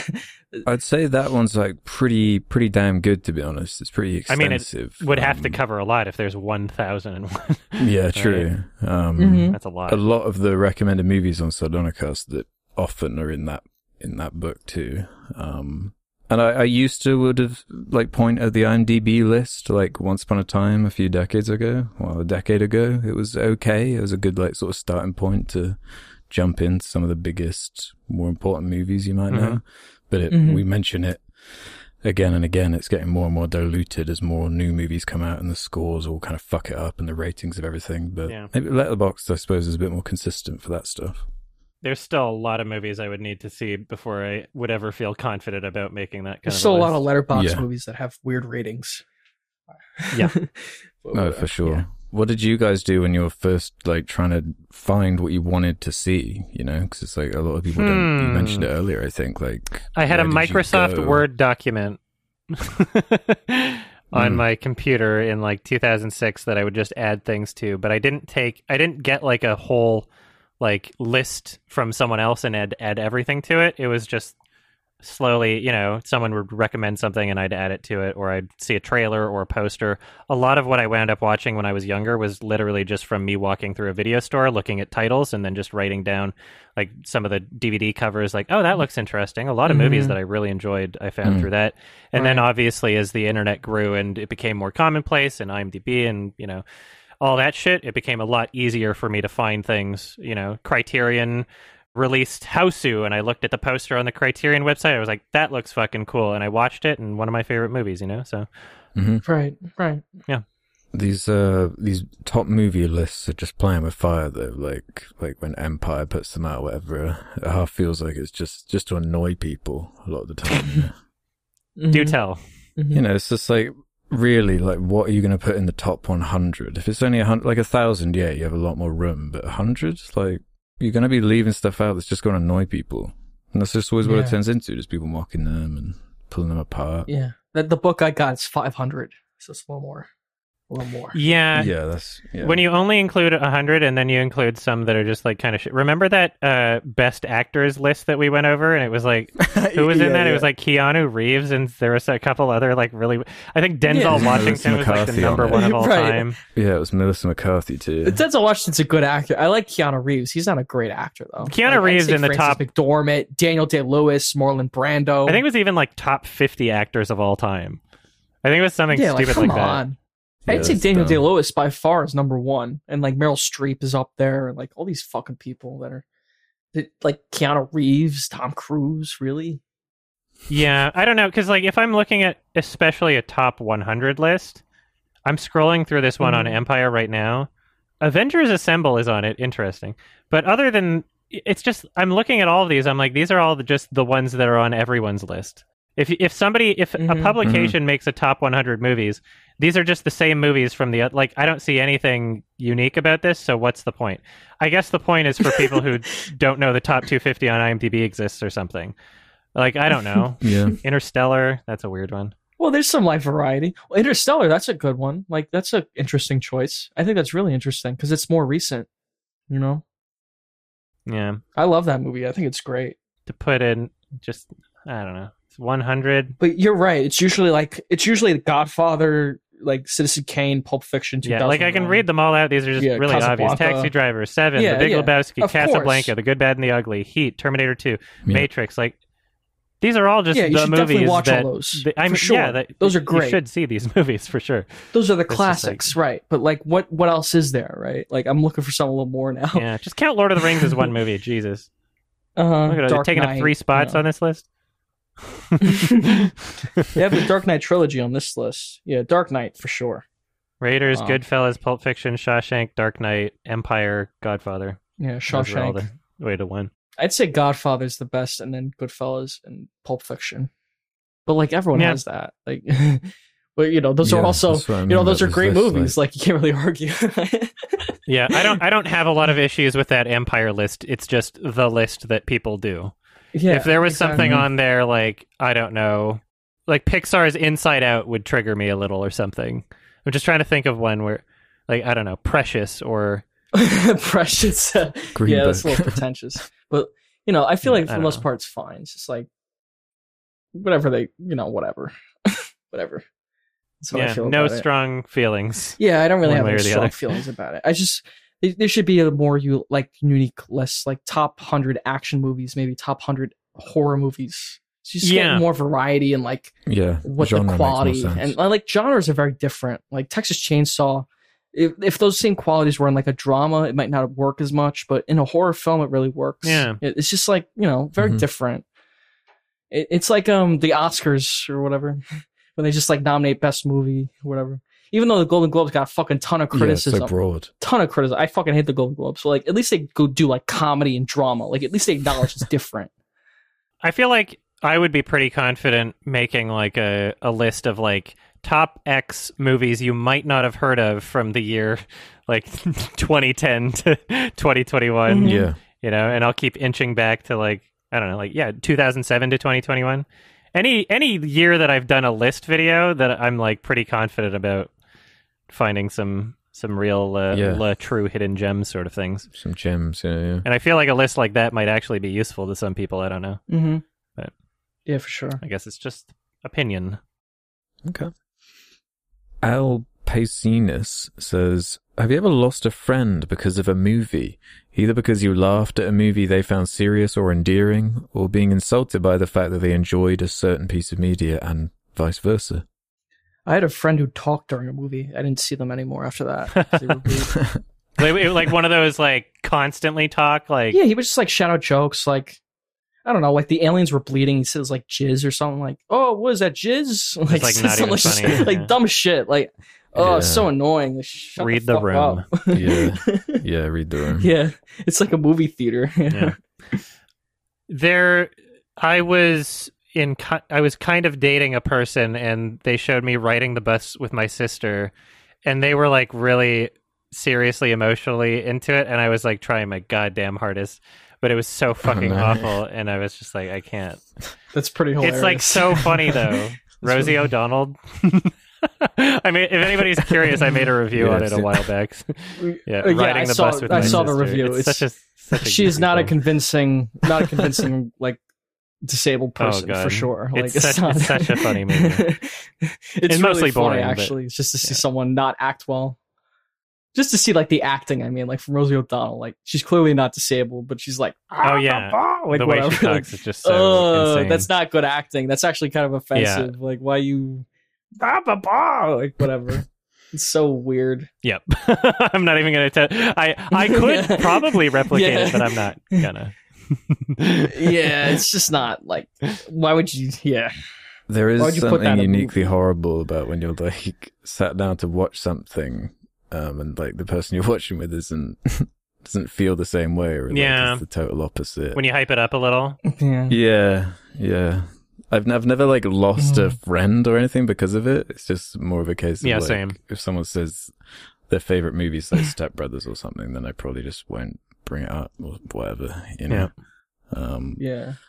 one thing that does kind of pop into my mind is like a weird what's the best way to describe it i like lost a friend for reasons that were like it was like quite religious like really Mhm. heavily religious and that came in the way i guess um Yeah. but it was just like weird to me because he like was obsessed with halo the video game halo and the franchise halo i just thought it was ironic considering what the like games are about and it, Yeah. like that love never left him it's just quite weird That is kind of funny. Mm-hmm. Well, I don't know if funny is the right word, but i suppose there's humor to it okay. Yeah. Just can't get over Rosie O'Donnell. I know. so bad. There's nothing worse than like, well, music's the same way. Like any kind of performance trying to replicate that. It's very difficult performance Mhm. to pull off. was music this year Uh, Sorry. because i keep thinking about music yeah. remember music mm-hmm. Oh, that, yeah. music. Okay, sorry. That's you were talking about the film. Yeah. oh yeah it's yeah, so yeah. difficult. Yeah, music. Yeah, Sia's film music. music. and even then, you're you, you Yes. could be talking yeah, about. true, Yeah, true. I didn't even realize could how be talking stupid about that it. is. Terrible Yeah, title. Oh, that's Terrible It's a I title. didn't even think about that. Oh, Way Oh, too yeah, broad. so bad. Yeah, that's that so that bad. does invoke uh, riding the bus with my sister. I think I did make that comparison. Okay. Yeah, there's Yeah, just this one for scene from that movie that I, I keep revisiting because it's so funny Oh, to yeah. me. It's one of the like musical numbers where the the guy who like holds down music to calm her down has like a musical number where he's on like a treadmill with like the pants? David Byrne big suit on. It's- yeah, it really tickles me for some reason whenever I watch it. with These, like, Yeah, it's so bad. it's so I, I have family members and friends who I love who are, you know, Mm-hmm. autistic or whoever. Mhm. And I, I love them so much. Um, but like when you see it in a movie and it's just like some guy going bah bah bah like a really bad actor, it's Oh, it's so fucking terrible. It's not yeah. convincing at all, especially when you have experience Mhm. with that kind of thing Mhm. with- with those people. for sure. Yeah, of course. But Dumb Johnson asks this. Oh, great. Simple. Favorite swear word or phrase? Hmm. I say I've, wa- I've watched Deadwood Oh, yeah? recently. They say cocksucker a lot. It's a fucking. I it's say really piss. I've never really They call used each that other much. I say piss more average Piss. than the, or sorry, more than the average human being. It just comes up. How about comes out shit? I like shit. I say shit a lot. Piece of shit. Holy Yeah. shit. The son of a shit. And then fuck. Shit and fuck are my favorite. Piss is one of those ones that not a lot of other people use as frequently, and if I'm playing a video game on stream, it just comes out. Which one? Sorry, Mhm. piss. Piss. Just just exclaiming. Oh yeah, piss. yeah. Nah, piss is a big one. Piss is a good, but it's tame. I like shit and fuck. Those are hardcore. Yeah, fuck has a certain energy behind it that nothing else can match to me. Just a good fuck. British people can say cunt. Australian Uh, people. yeah, true. Only British Um, people. that was more of a Australia. and Australian people. Yeah, you're more into that in like Mhm. secondary school. As you just every other word is oh, it's real bad. Um, Yeah, Also, fag. yeah, that too. I mean, yeah, I can't say haven't that. that one secondary school either. Yeah. yeah. Um, you're the you're the one person that can't say it on the podcast. yeah, fuck. yeah, yeah. That's funny. That's our privilege. Yeah, just saying Jesus, like just saying Jesus Christ, blaspheming. Quite Yeah. like that. Yeah, Jesus Yeah. Christ. Jesus. Apparently blasphemous. Yeah, yeah like you don't you wouldn't think Jesus Christ is a bad like uh, swear, Mhm, but it so is. just by Like, the way to you use say the it. Lord's name in vain in any way, like some people get really offended. by. Yeah, it's a weird one yeah. yeah. because some people think hell is a Mhm. swear word. Also, that's weird.